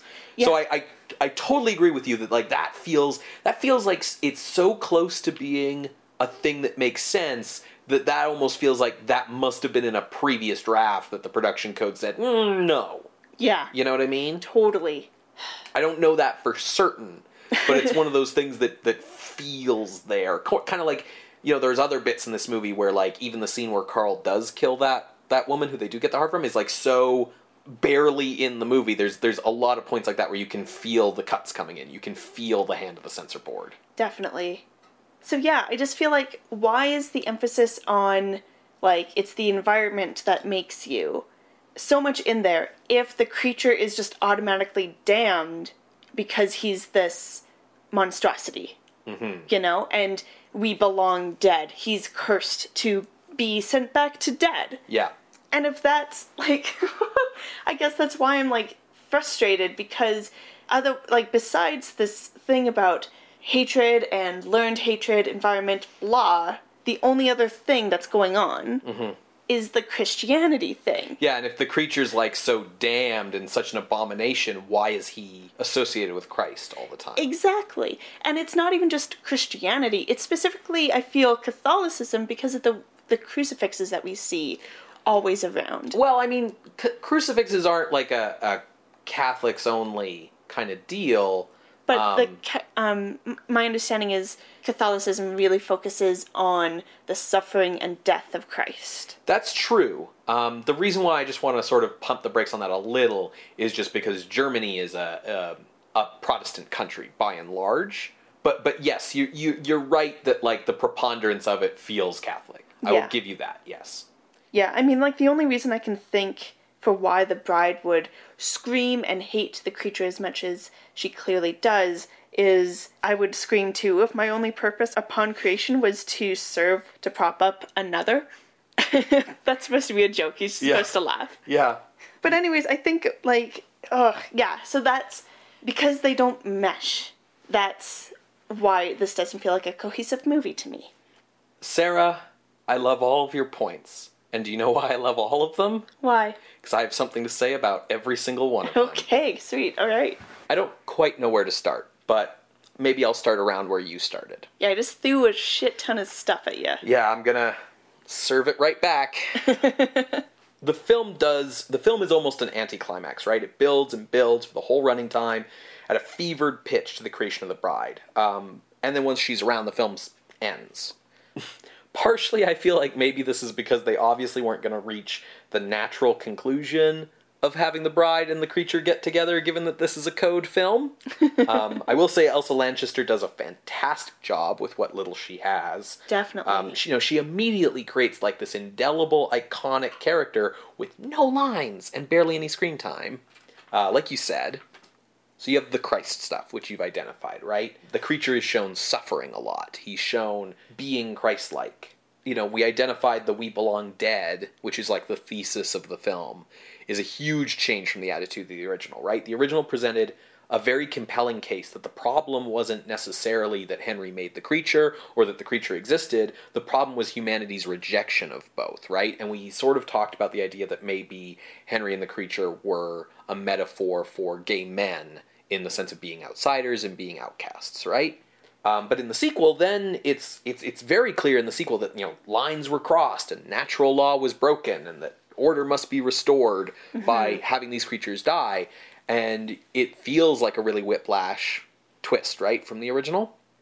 So this is why I talked about you need to look at Bride as its own thing because I think the same characters in the sequel represent different things than they represented in the original you know, the sympathetic nature of the monster and his bride still comes through. Their final demise in this movie feels like they were almost too good for this world because of the way that, you know, we're shown the creature being persecuted through the whole movie.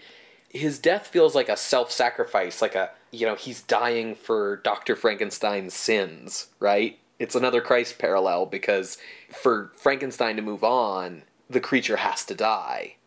You you brought up this fear about like is this a gay panic movie? Because that doesn't make sense. Like, gay people made this movie, but like, it really kind of feels like a gay panic movie. It's about this dude corrupting this younger guy to go and do some gay stuff with no women, right? um, like, it's barely even necessary to decode the queer subtext in this film. Like, it's so much more on the surface than it was in the original. Uh, you have the old mentor from college who tempted the younger student to forbidden activities during his college years, and he returns to tempt him away from traditional marriage and instead join him in a same sex partnership whose goal is the creation of new people without the need for women at all, right? Like, it's right there on the surface. Yeah. So, what's the deal, right? Right. I'm going to ask. So, I have, I have two questions to ask you. Okay. Actually, sorry, it's one question, it has two answers. so, there's only two successful person to person relationships in this movie. Mm-hmm. Uh, one is successful because you know it's built on kindness and friendship, and the other is successful because it's built on productivity and getting things done and, and that sort of thing. What are those two relationships? Well, the hermit and the creature. Mm-hmm. Depending on how you view success, mm-hmm. uh, Pretorius and Frankenstein. Correct. Um, so it's their, their relationship isn't like emotionally successful, but it's it's productive, right? They they they they do achieve in producing the bride. Exactly. so the only successful relationships from two different definitions of success in this movie are same-sex relationships. Henry and Elizabeth's relationship doesn't work um, because she wants a life of normalcy and he's drawn to what Pretorius is offering. And if we remember, you know, Whale's original conception of this movie, Henry dies at the end, right? So Elizabeth uh, is left with nobody. And maybe Elizabeth was dead too if her heart was taken for the bride, right? So, like, you know, with that in the back of your minds. So, the only successful relationships are homosexual. Heterosexual relationships don't work. So, the, the creature is gay. His only successful relationship is with that hermit in a, a gay domestic relationship that is only destroyed when outside society comes in and destroys it right? Mm-hmm. So, of course, the bride rejects him because heterosexual relationships don't work and they can't be together because the creature's gay. The creature is a symbol for outcast gay men, which he was in the original. So, the bride rejecting him is not you know you you rec- you identified it as like a contradiction between this and the original movie where in the original hate was learned and here hate seems to be inherent. It's sexuality that's inherent. The creature's gay. The bride is not into him. She rejects him. And heterosexual normativity fails again because it can't work with these two characters. And ultimately you know they have to die and you have this sacrifice because the monster in this movie is gay Jesus, basically. He's he's suffering and and is rejected and outcast, but in that suffering, he comes to a great revelation and recognizes that he needs to die so that others may live and be happy.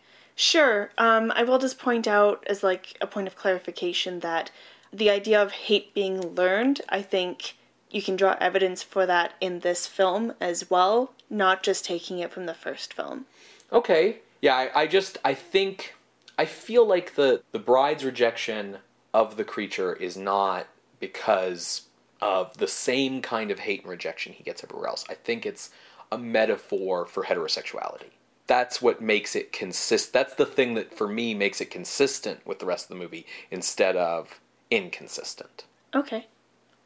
The other thing about this movie that you talked about was how over the top it was, right? How pushed to the extreme it was, how it didn't have Whale's typical subtlety, which like yeah, it doesn't. It's it's it's Dutch angles and bombastic music and hard shadows. I mean, I thought at least you'd like the cinematography in this movie because it's all and the set design because it's all expressionism everywhere. Oh, for sure.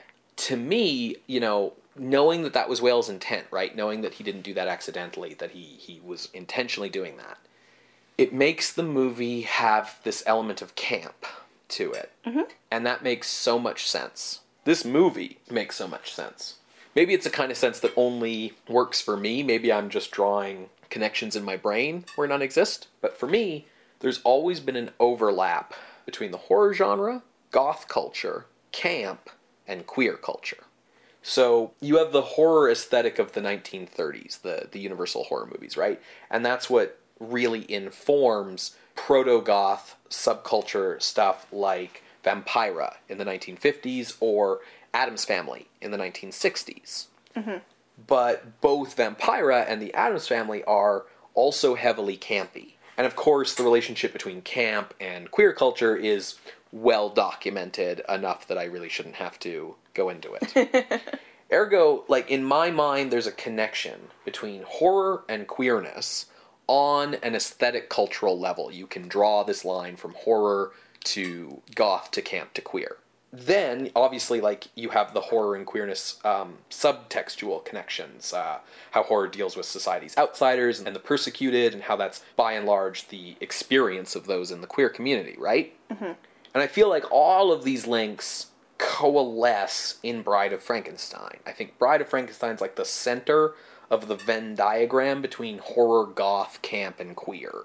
You know, compared to its predecessor, it's immensely over the top. The melodrama is pumped to 11. Like, Elizabeth has a scene where she talks about how, like, she's hallucinating about the specter of death hovering around and stuff. Like, everybody's just way, way, way um, over the line of where they were in the original. And that, of course, is how it overlaps camp and horror, right? So it's still horror because it's still that dark, moody lighting and expressionist stuff, and it's not a comedy. It's got comic relief and it's got funny stuff, but it's not a comedy. And it still de- deals with really perverse elements. You know, you talked about wondering what the fear was in this movie, and I feel like there's almost a fear of perversity and things that go against nature in this film. So it, it's definitely still horror, but it's also super campy because of how over the top it is. The queer element is readily apparent. We've already talked through it. Why I call the film goth is because really, for the first time in a horror film, you know, we've seen earlier horror films that got adopted by goth culture later, but this film is the first time I feel like we're seeing a movie that fetishizes death and skeletons and sinful ways and creepy mausoleums and, and crypts and stuff in the character of Pretorius. For sure. Um, and it, it does so in a way that seems fun and appealing. That's the thing about Pretorius. He's not presented. He's the villain. He's obviously the villain, but he's not presented in a way that's like repulsive. He's presented in a way that's kind of like fun, like rebellious in his flouting of social norms and taboos. And that's what goth culture is. It's the flouting of social norms and taboos. So to me, that tone of this movie that that kind of is rubbing you the wrong way for me is part of the linchpin that explains these connections between all these different things that continues to run through the genre right like you know we want to talk about another intersection of campy gay stuff and horror movies you've got obviously the rocky horror picture show right Oh, I mean, yes, but I was thinking The Invisible Man a little bit. But Sure. yeah. And the the key to I think understanding this movie is is Pretorius. And you sort of talked about, you know, how he really hits these gay panic homophobic tropes. And I really want to address address that strongly. Sure. Because like, yeah, the question becomes like, you know, Thesiger's gay, Whale's gay, Clive's gay. Why are they enacting a morality play that is anti-gay, right? Yeah, and it's not being done in like a mocking way. Right. You know, which is why I was like not really sure what to do with it. watching the movie, it really struck me his character because his character in this film is the first of this type that, at least that I could identify, that we've seen so far in horror.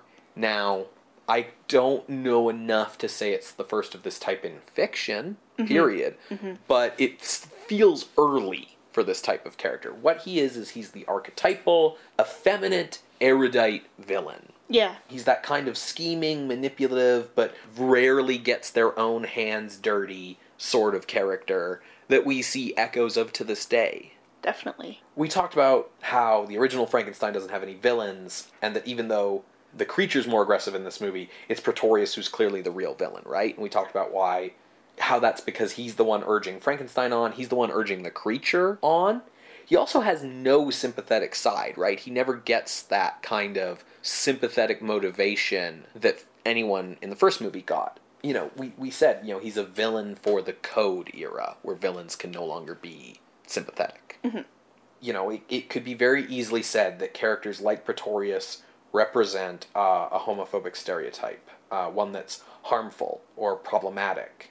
His style of villain, it's particularly common to see this style of villain as an opponent to adventurer characters. Like a lot of James Bond villains are the like very this. masculine type of heroes. Exactly. Um, this type of villain is the inverse of those traditional heroes. They're intellectual, where we want our heroes to kind of be average guys, right? They're snobbish when we want our heroes to be blue collar, unathletic when we want our heroes to be muscular. They're methodical when we want our heroes to think on the seat of their pants. Uh, they're also implicitly gay when we want our heroes to be good straight men. So we wondered doing the intro how Pretorius's coded homosexuality was allowed to pass the code, but of course it passed the code because it's associated with a clearly villainous, unsympathetic, despicable character. Mhm. It's okay to be gay as long as it's clear that it's bad. Yeah. What contrasts with all this is The Bride of Frankenstein is a really fun movie. I think it's a load of fun. I have a ton of fun watching it. And I think a lot of the reason it is fun is that Pretorius is fun. This is where camp comes in, right? I mean, I still think that Bride is a horror movie, but it, it revels in its perversity. And Pretorius is clearly having such a grand old time. He's an over theatrical queen bee. He's a smarmy old bitch. Uh, and we kind of love him for it. If he was truly the kind of grim and psychopathic figure that um, would be digging up bodies and forcing people to make electrical flesh golems, um, this movie might be a bit much to bear. You know, if this movie with its plot was done with the same kind of tone and seriousness and realism of the first movie, it might be a bit much.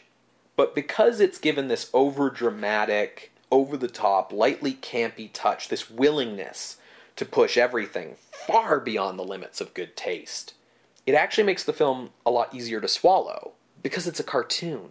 And I think it's it does a lot better job of that just with tone than with what it tries to do with comic relief. James Whale clearly thinks that Una O'Connor and E. E. Clive are hilarious. That's fine. He's allowed that opinion. But I think he achieves more with just the tone that he's doing in the rest of the movie than any of those other things, right? And here's the thing none of that is bad. There's a kind of modern attitude that horror movies, genre movies, movies in general have to be like dead serious in order to be good. Mm-hmm. And the grim and gritty movement has given us like a Superman who showed up, killed someone, and died, and a Power Rangers movie that had a subplot about revenge porn. But a movie can be dark and creepy and perverse and thrilling and maybe a little bit scary and still be fun. Still have have fun as part of it. And Pretorius is fun, and it's clear that Ernest Thesiger is having a blast playing him. You love watching him and the way he over enunciates every line. Campy villains may have their conception in homophobia, but the tropes survive because they're fun, and we have fun watching them, and actors have fun playing them. Thesiger and Whale had a blast making this movie, and it shows on the screen. The negative impact of these characters wasn't so much that villains were gay coded. It's that gay or gay coded characters weren't allowed to be anything other than villains. Mm-hmm. Pretorius isn't the problem. The problem is that the hero had to be straight for so long in cinema that the existence of gay people was like a myth to suburban straight people. And all of these basically gay coded behaviors became just villain coded behaviors after a certain point. Yeah. But that doesn't mean it's wrong to have a gay villain. I think you make a very, very compelling argument. Um, and I think, given that this is the first time you're seeing camp, really, in the horror genre, I think critics of the time could kind of pick up on it, given these hedging quotes that mm-hmm. you pointed out in the context setting, even if they weren't so aware of the queer coding or what Whale was doing I wonder if we would have the Vampirella or anything like that without this movie. Yeah, exactly. Camp was, you know, a specific way for queer culture to express itself by expressing itself too much. And horror is about the things that society doesn't really want to think about. And goth culture is about, you know, you don't have to be a normie. You can come over here and, and you know, buck the trend. And I think all those things really overlap strongly in Bride of Frankenstein, which is a movie that, that says, despite what we're telling the production code and despite what we're telling Joseph Breen, it's okay to be weird and different, and it's kind of fun, actually. Yeah. Um, and it's also a movie that says, it's a movie that on the one hand says, if you are gay, you will be hounded and you will be hated and you will be persecuted. And on the other hand, says, but it's possible to have successful gay relationships and heterosexuality is kind of boring and bad. so, would you say that given this reading of Whale's subtext, mm-hmm. the fear is heteronormativity? Yeah, absolutely. Because, like, the things that are creepy and weird and perverse in this movie what makes this a horror movie, like the horror element of this movie, is that they're going into these graves and digging up these bodies so they can make a girl for the creature to fuck. So that they can, like, take their little boy and force him to be like a good het normie, right? And they rip him out of his, you know, successful same sex domestic partnership with this hermit and bring him into the lab and they say, We're gonna make you a girl and he goes, Yeah, girl good. Okay, cool. And they make him the girl, and it doesn't work out. Doesn't work out. The attempt to make the bride of Frankenstein to give the monster a bride ends in tragedy. Yeah, I mean, I think I think on a a more surface level, if you were just an audience of the time, the thing that makes this movie creepy and makes it horror and what the fear is is the perversity of what's happening. But the core of what that perversity is is forcing someone to be something they're not um, and sort of forcing them into something because you think that's what's best for them. Mm-hmm. Before we go into ranking, I just want to very quickly hit on just like some some meat and potatoes. What did we like about this movie? Sure. just because like we we just did a lot of heavy um, academic think piece uh, work, you know. Karloff's really good in the movie. I do think he actually may have been right. I think once the monster starts speaking, he kind of starts sucking. I don't think the creature needed to talk. Yeah, because, they had Because it- but- Pretorius to come yeah. up with the idea of it making a bride, right? And like all the creature has to do is be like, huh? yeah. Um, Like, yeah, so I'm with him on that. yeah, like once the monster starts speaking, he becomes less sympathetic because he is then able to be more spiteful and more threatening, right? It's once the monster starts talking that he can start being like Frankenstein, make me a monster, or I'm gonna kill your Elizabeth. Like, do it. Like, you know what I mean? Like, he he wasn't really like that when he couldn't talk. Um, so, but yeah, but Karloff's great, Thesiger's great, Colin Clive's great, Elsa Lanchester's great. Whoever's um, playing Lord Byron needs to suck it, though. What? I'm so bored. Like, I'm so. I'm just like, ugh. But I mean, maybe that means that he's playing Lord Byron really well, because I'd probably be like that if I met Lord Byron. Yeah, I think life. like I think like if your reaction to this actor is like, ugh, this guy, who does he think he is? The Lord answer Byron. is yeah. The answer is he thinks he's Lord Byron. Like, Yeah, yeah. no, I think he's great because that's exactly how fucking extra Lord Byron would be. Yeah, fair Um, enough. Yeah. So we we talked about the cliche that sequels go bigger than their predecessors. That's definitely the case with this movie. You can tell from looking at it that this movie cost hundred thousand dollars more than the first one, right? Yes. Like the sets are huge and way more elaborate than the first movie. The cinematography is immensely better. Way more stylish, way darker, way more stuff going on, camera moves, um, zooms, uh, Dutch angles. Um, I mean, this is the Batman 66 of Frankenstein movies. That's kind of the secret, right? Yeah, yeah. um there's there's you know these great like scenes where the creature's underground and there's like the grates giving him like the bar black lighting on him. Um the editing's really good in this movie even when it is obviously editing around censor cuts or colin clive's lack of sobriety. Like the editing's still really good because it's so fast paced that it just keeps you like chugging along chugging along chugging along until everything blows up at the end right? The score does that too even if it is maybe a little too bombastic. This movie feels like it was less of a sequel and more of just an opportunity for Whale to remake his own film, but take advantage of all of his own growth as a filmmaker and the growth of filmmaking as a whole in the previous four years. You just feel it watching this movie that like on a on a technical level, you know, if maybe not on a story or a theme or a tone level, on a technical level, this is a better movie. You know what I mean? Yeah, I would agree with that. I like The Bride. Mm-hmm. I like the We Belong Dead. It's a good line. It's a good line. I wish Frankenstein had died at the end.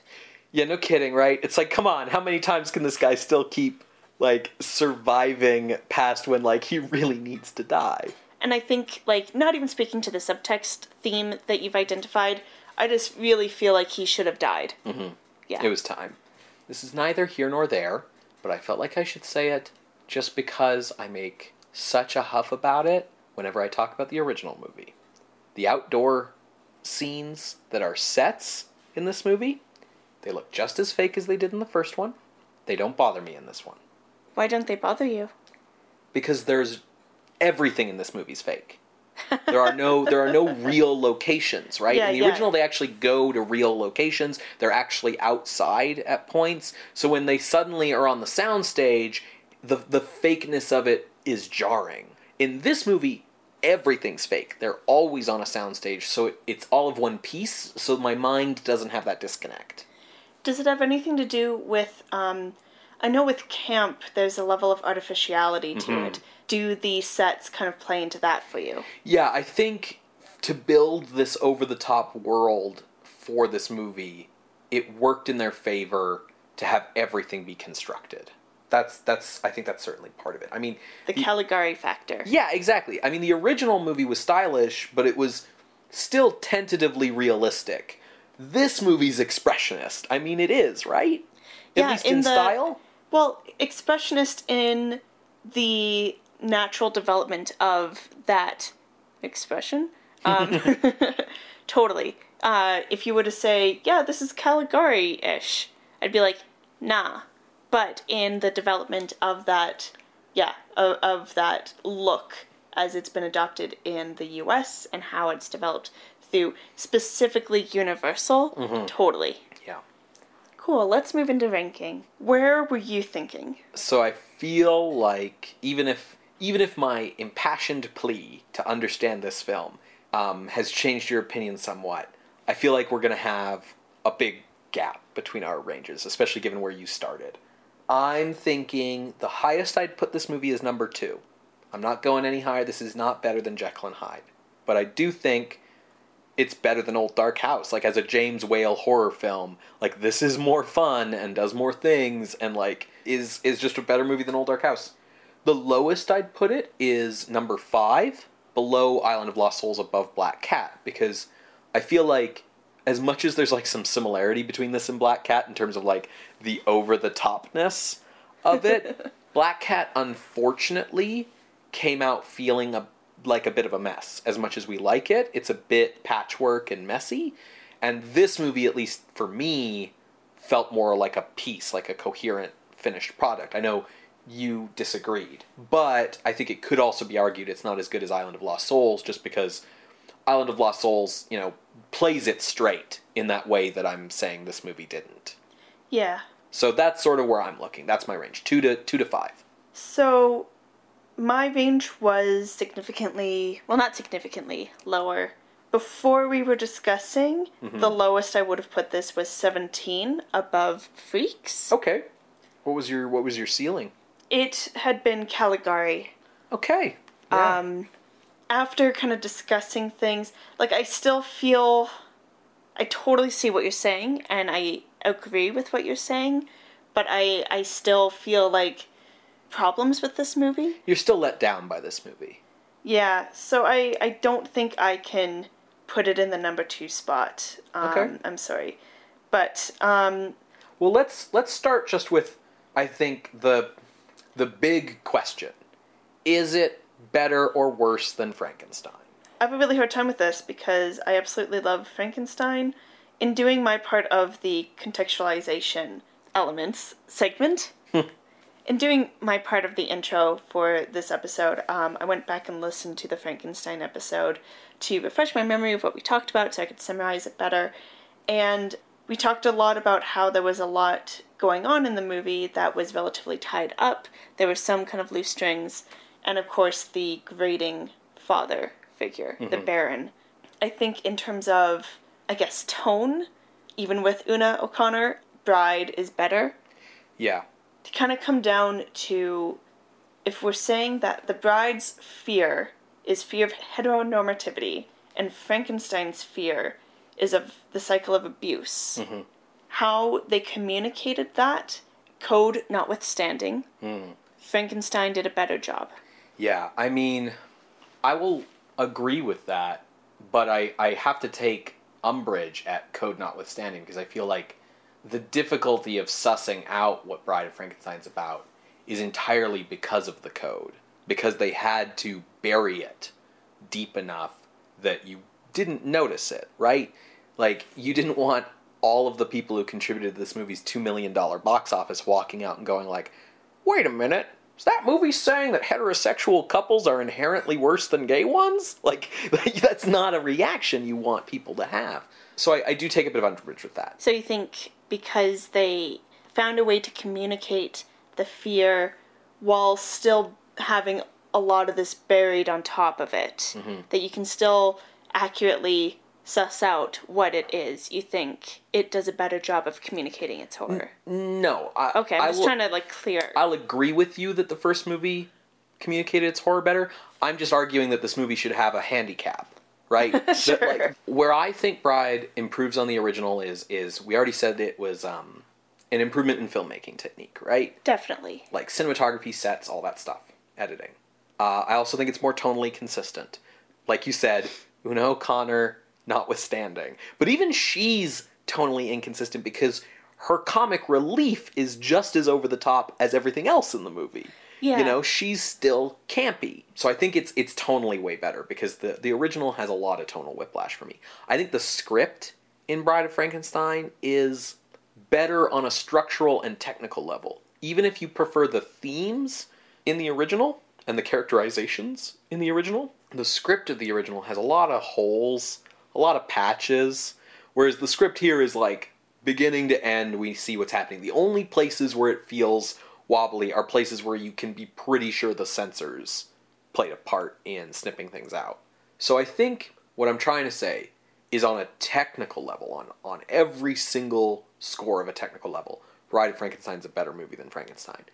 The trick becomes which you prefer in terms of tone and theme. Uh, because even if Bride is more tonally consistent, if you don't like that tone, you're not going to like Bride of Frankenstein. So, so my vote is definitely for above, but I'm wondering if you want the original to go above, which I think is fair. I think it this is a fair discussion to be having. What can you say for the tone and theme of the original in terms of its superiority, other than other than the obvious that like you walk away from the original knowing the theme a lot more readily. I like the way that Frankenstein doesn't have a clear villain or hero. Mm-hmm. Um, I like the moral ambiguity that it gives to people. Mm-hmm. Um, I like that it shows people kind of struggling with that as well. Mhm. Um, like we identified it as the cycles of abuse, but it's also the choices people make. Mm-hmm. I like that kind of speaking of characterizations, the Elizabeth in that film is a bit better than this one. Yeah, I mean, there's not much of Elizabeth in this movie, but I, I, I'll agree with you. They have the same accent, but there's otherwise not much in common between them. I don't know if it's like like I, I, I really like your point about this being like a, the next development of the horror genre into camp or subgenre I should say maybe And I would, I would almost make the argument that that development was what was necessary for horror to survive in the era of the code. yeah and I think um, your identification of this kind of because of the camp still fitting into German expressionism you know still having those roots so I guess what I'm saying is like given all of these points that you've made, even if I prefer Frankenstein over Bride, I think it makes sense for Bride to go above Frankenstein. Okay. Um, I will say, I think I presented my argument very passionately, which is a thing I do when I want people to agree with me. It, passion is a delivery, it's not necessarily an argument. I Um, mean, sure, and like I won't. I, I can't say whether or not that that's like a deciding factor, um, especially because uh, I know I don't always, in the moment, find ways to use rhetoric in the same way that you do. Mm-hmm. Yeah, I, that's what I sort of mean. I don't want I don't want your argument to seem less strong just because I talked louder or something, you know?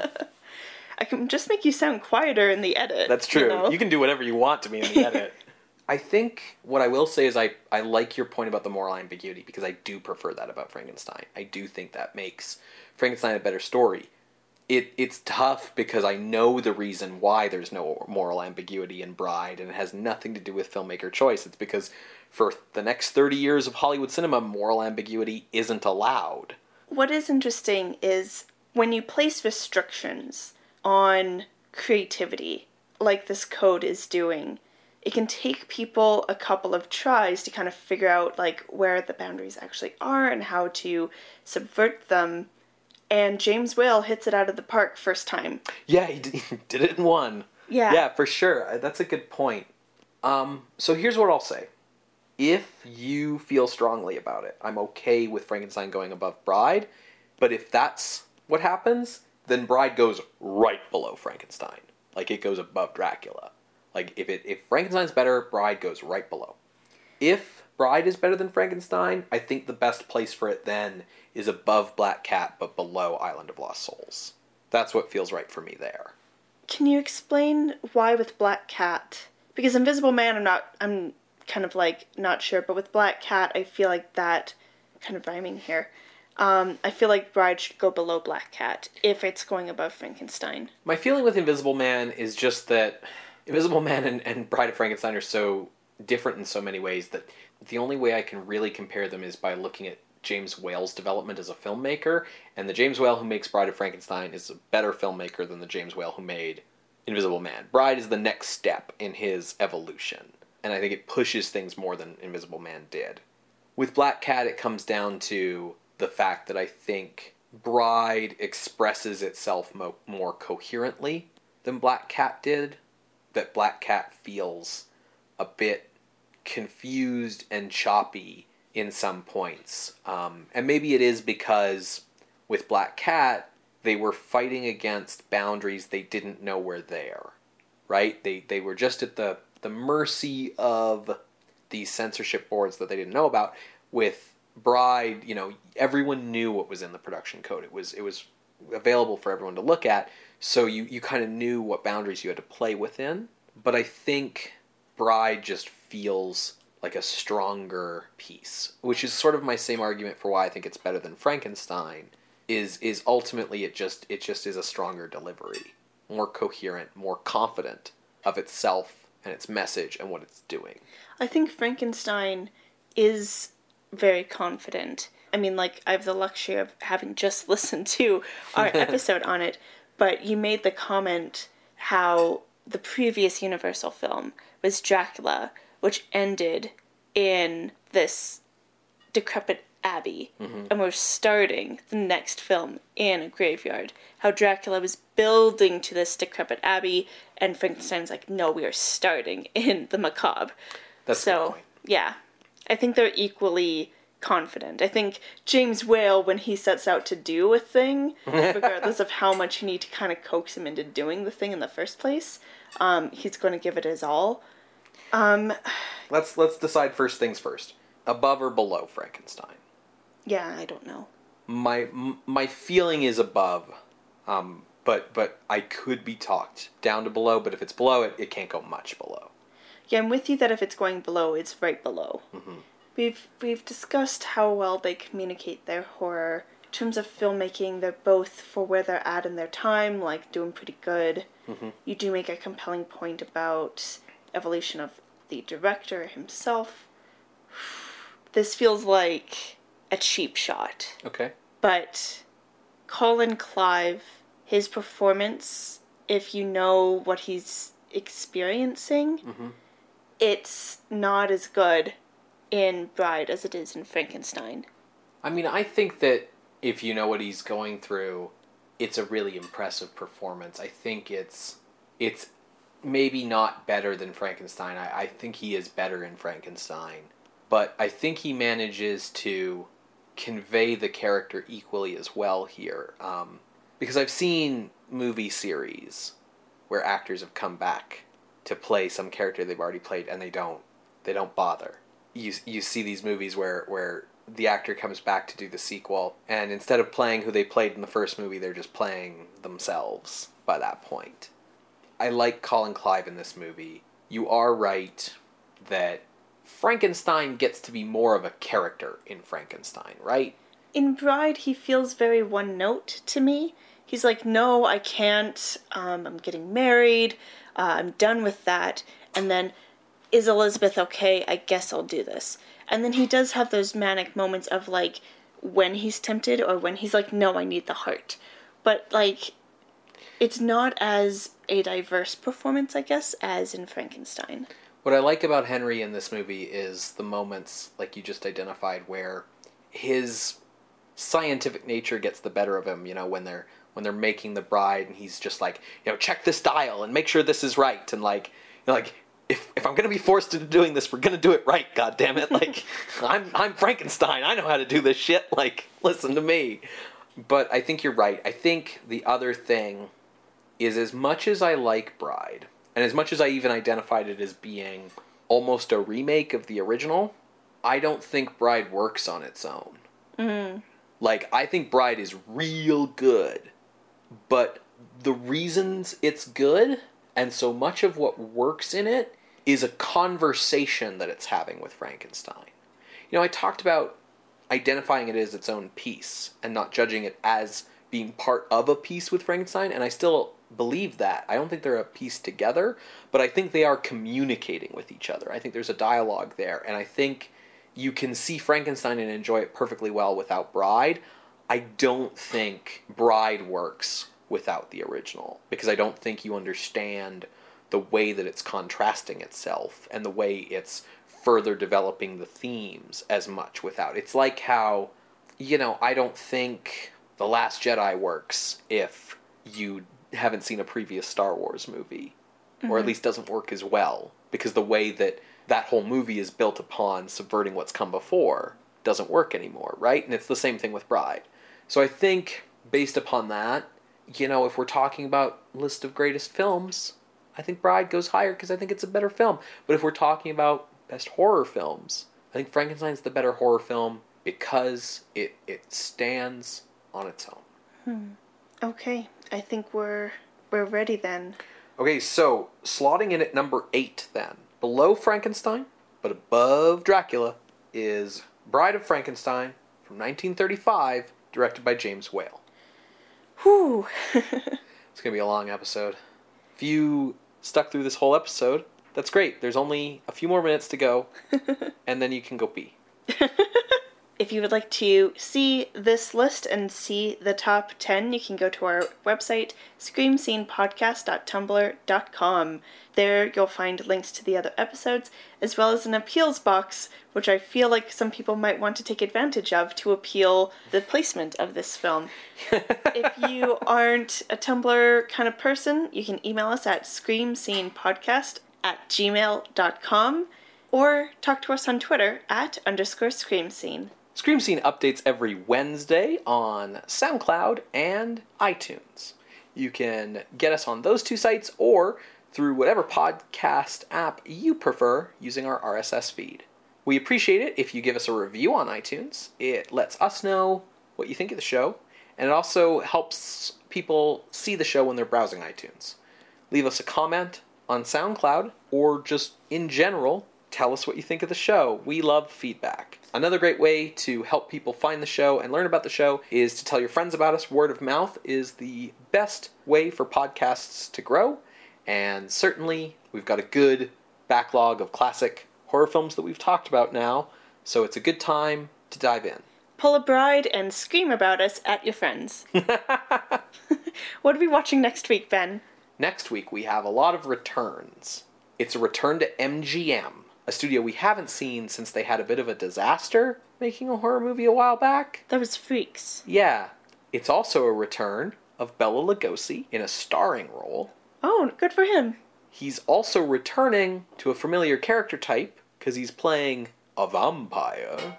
And it's also a return of a director who's worked with MGM in the horror genre, with Bela Lugosi, with vampires, and with the plot of this movie in particular, because it's the return of Tod Browning. Oh, It's 1935's Mark of the Vampire. cool.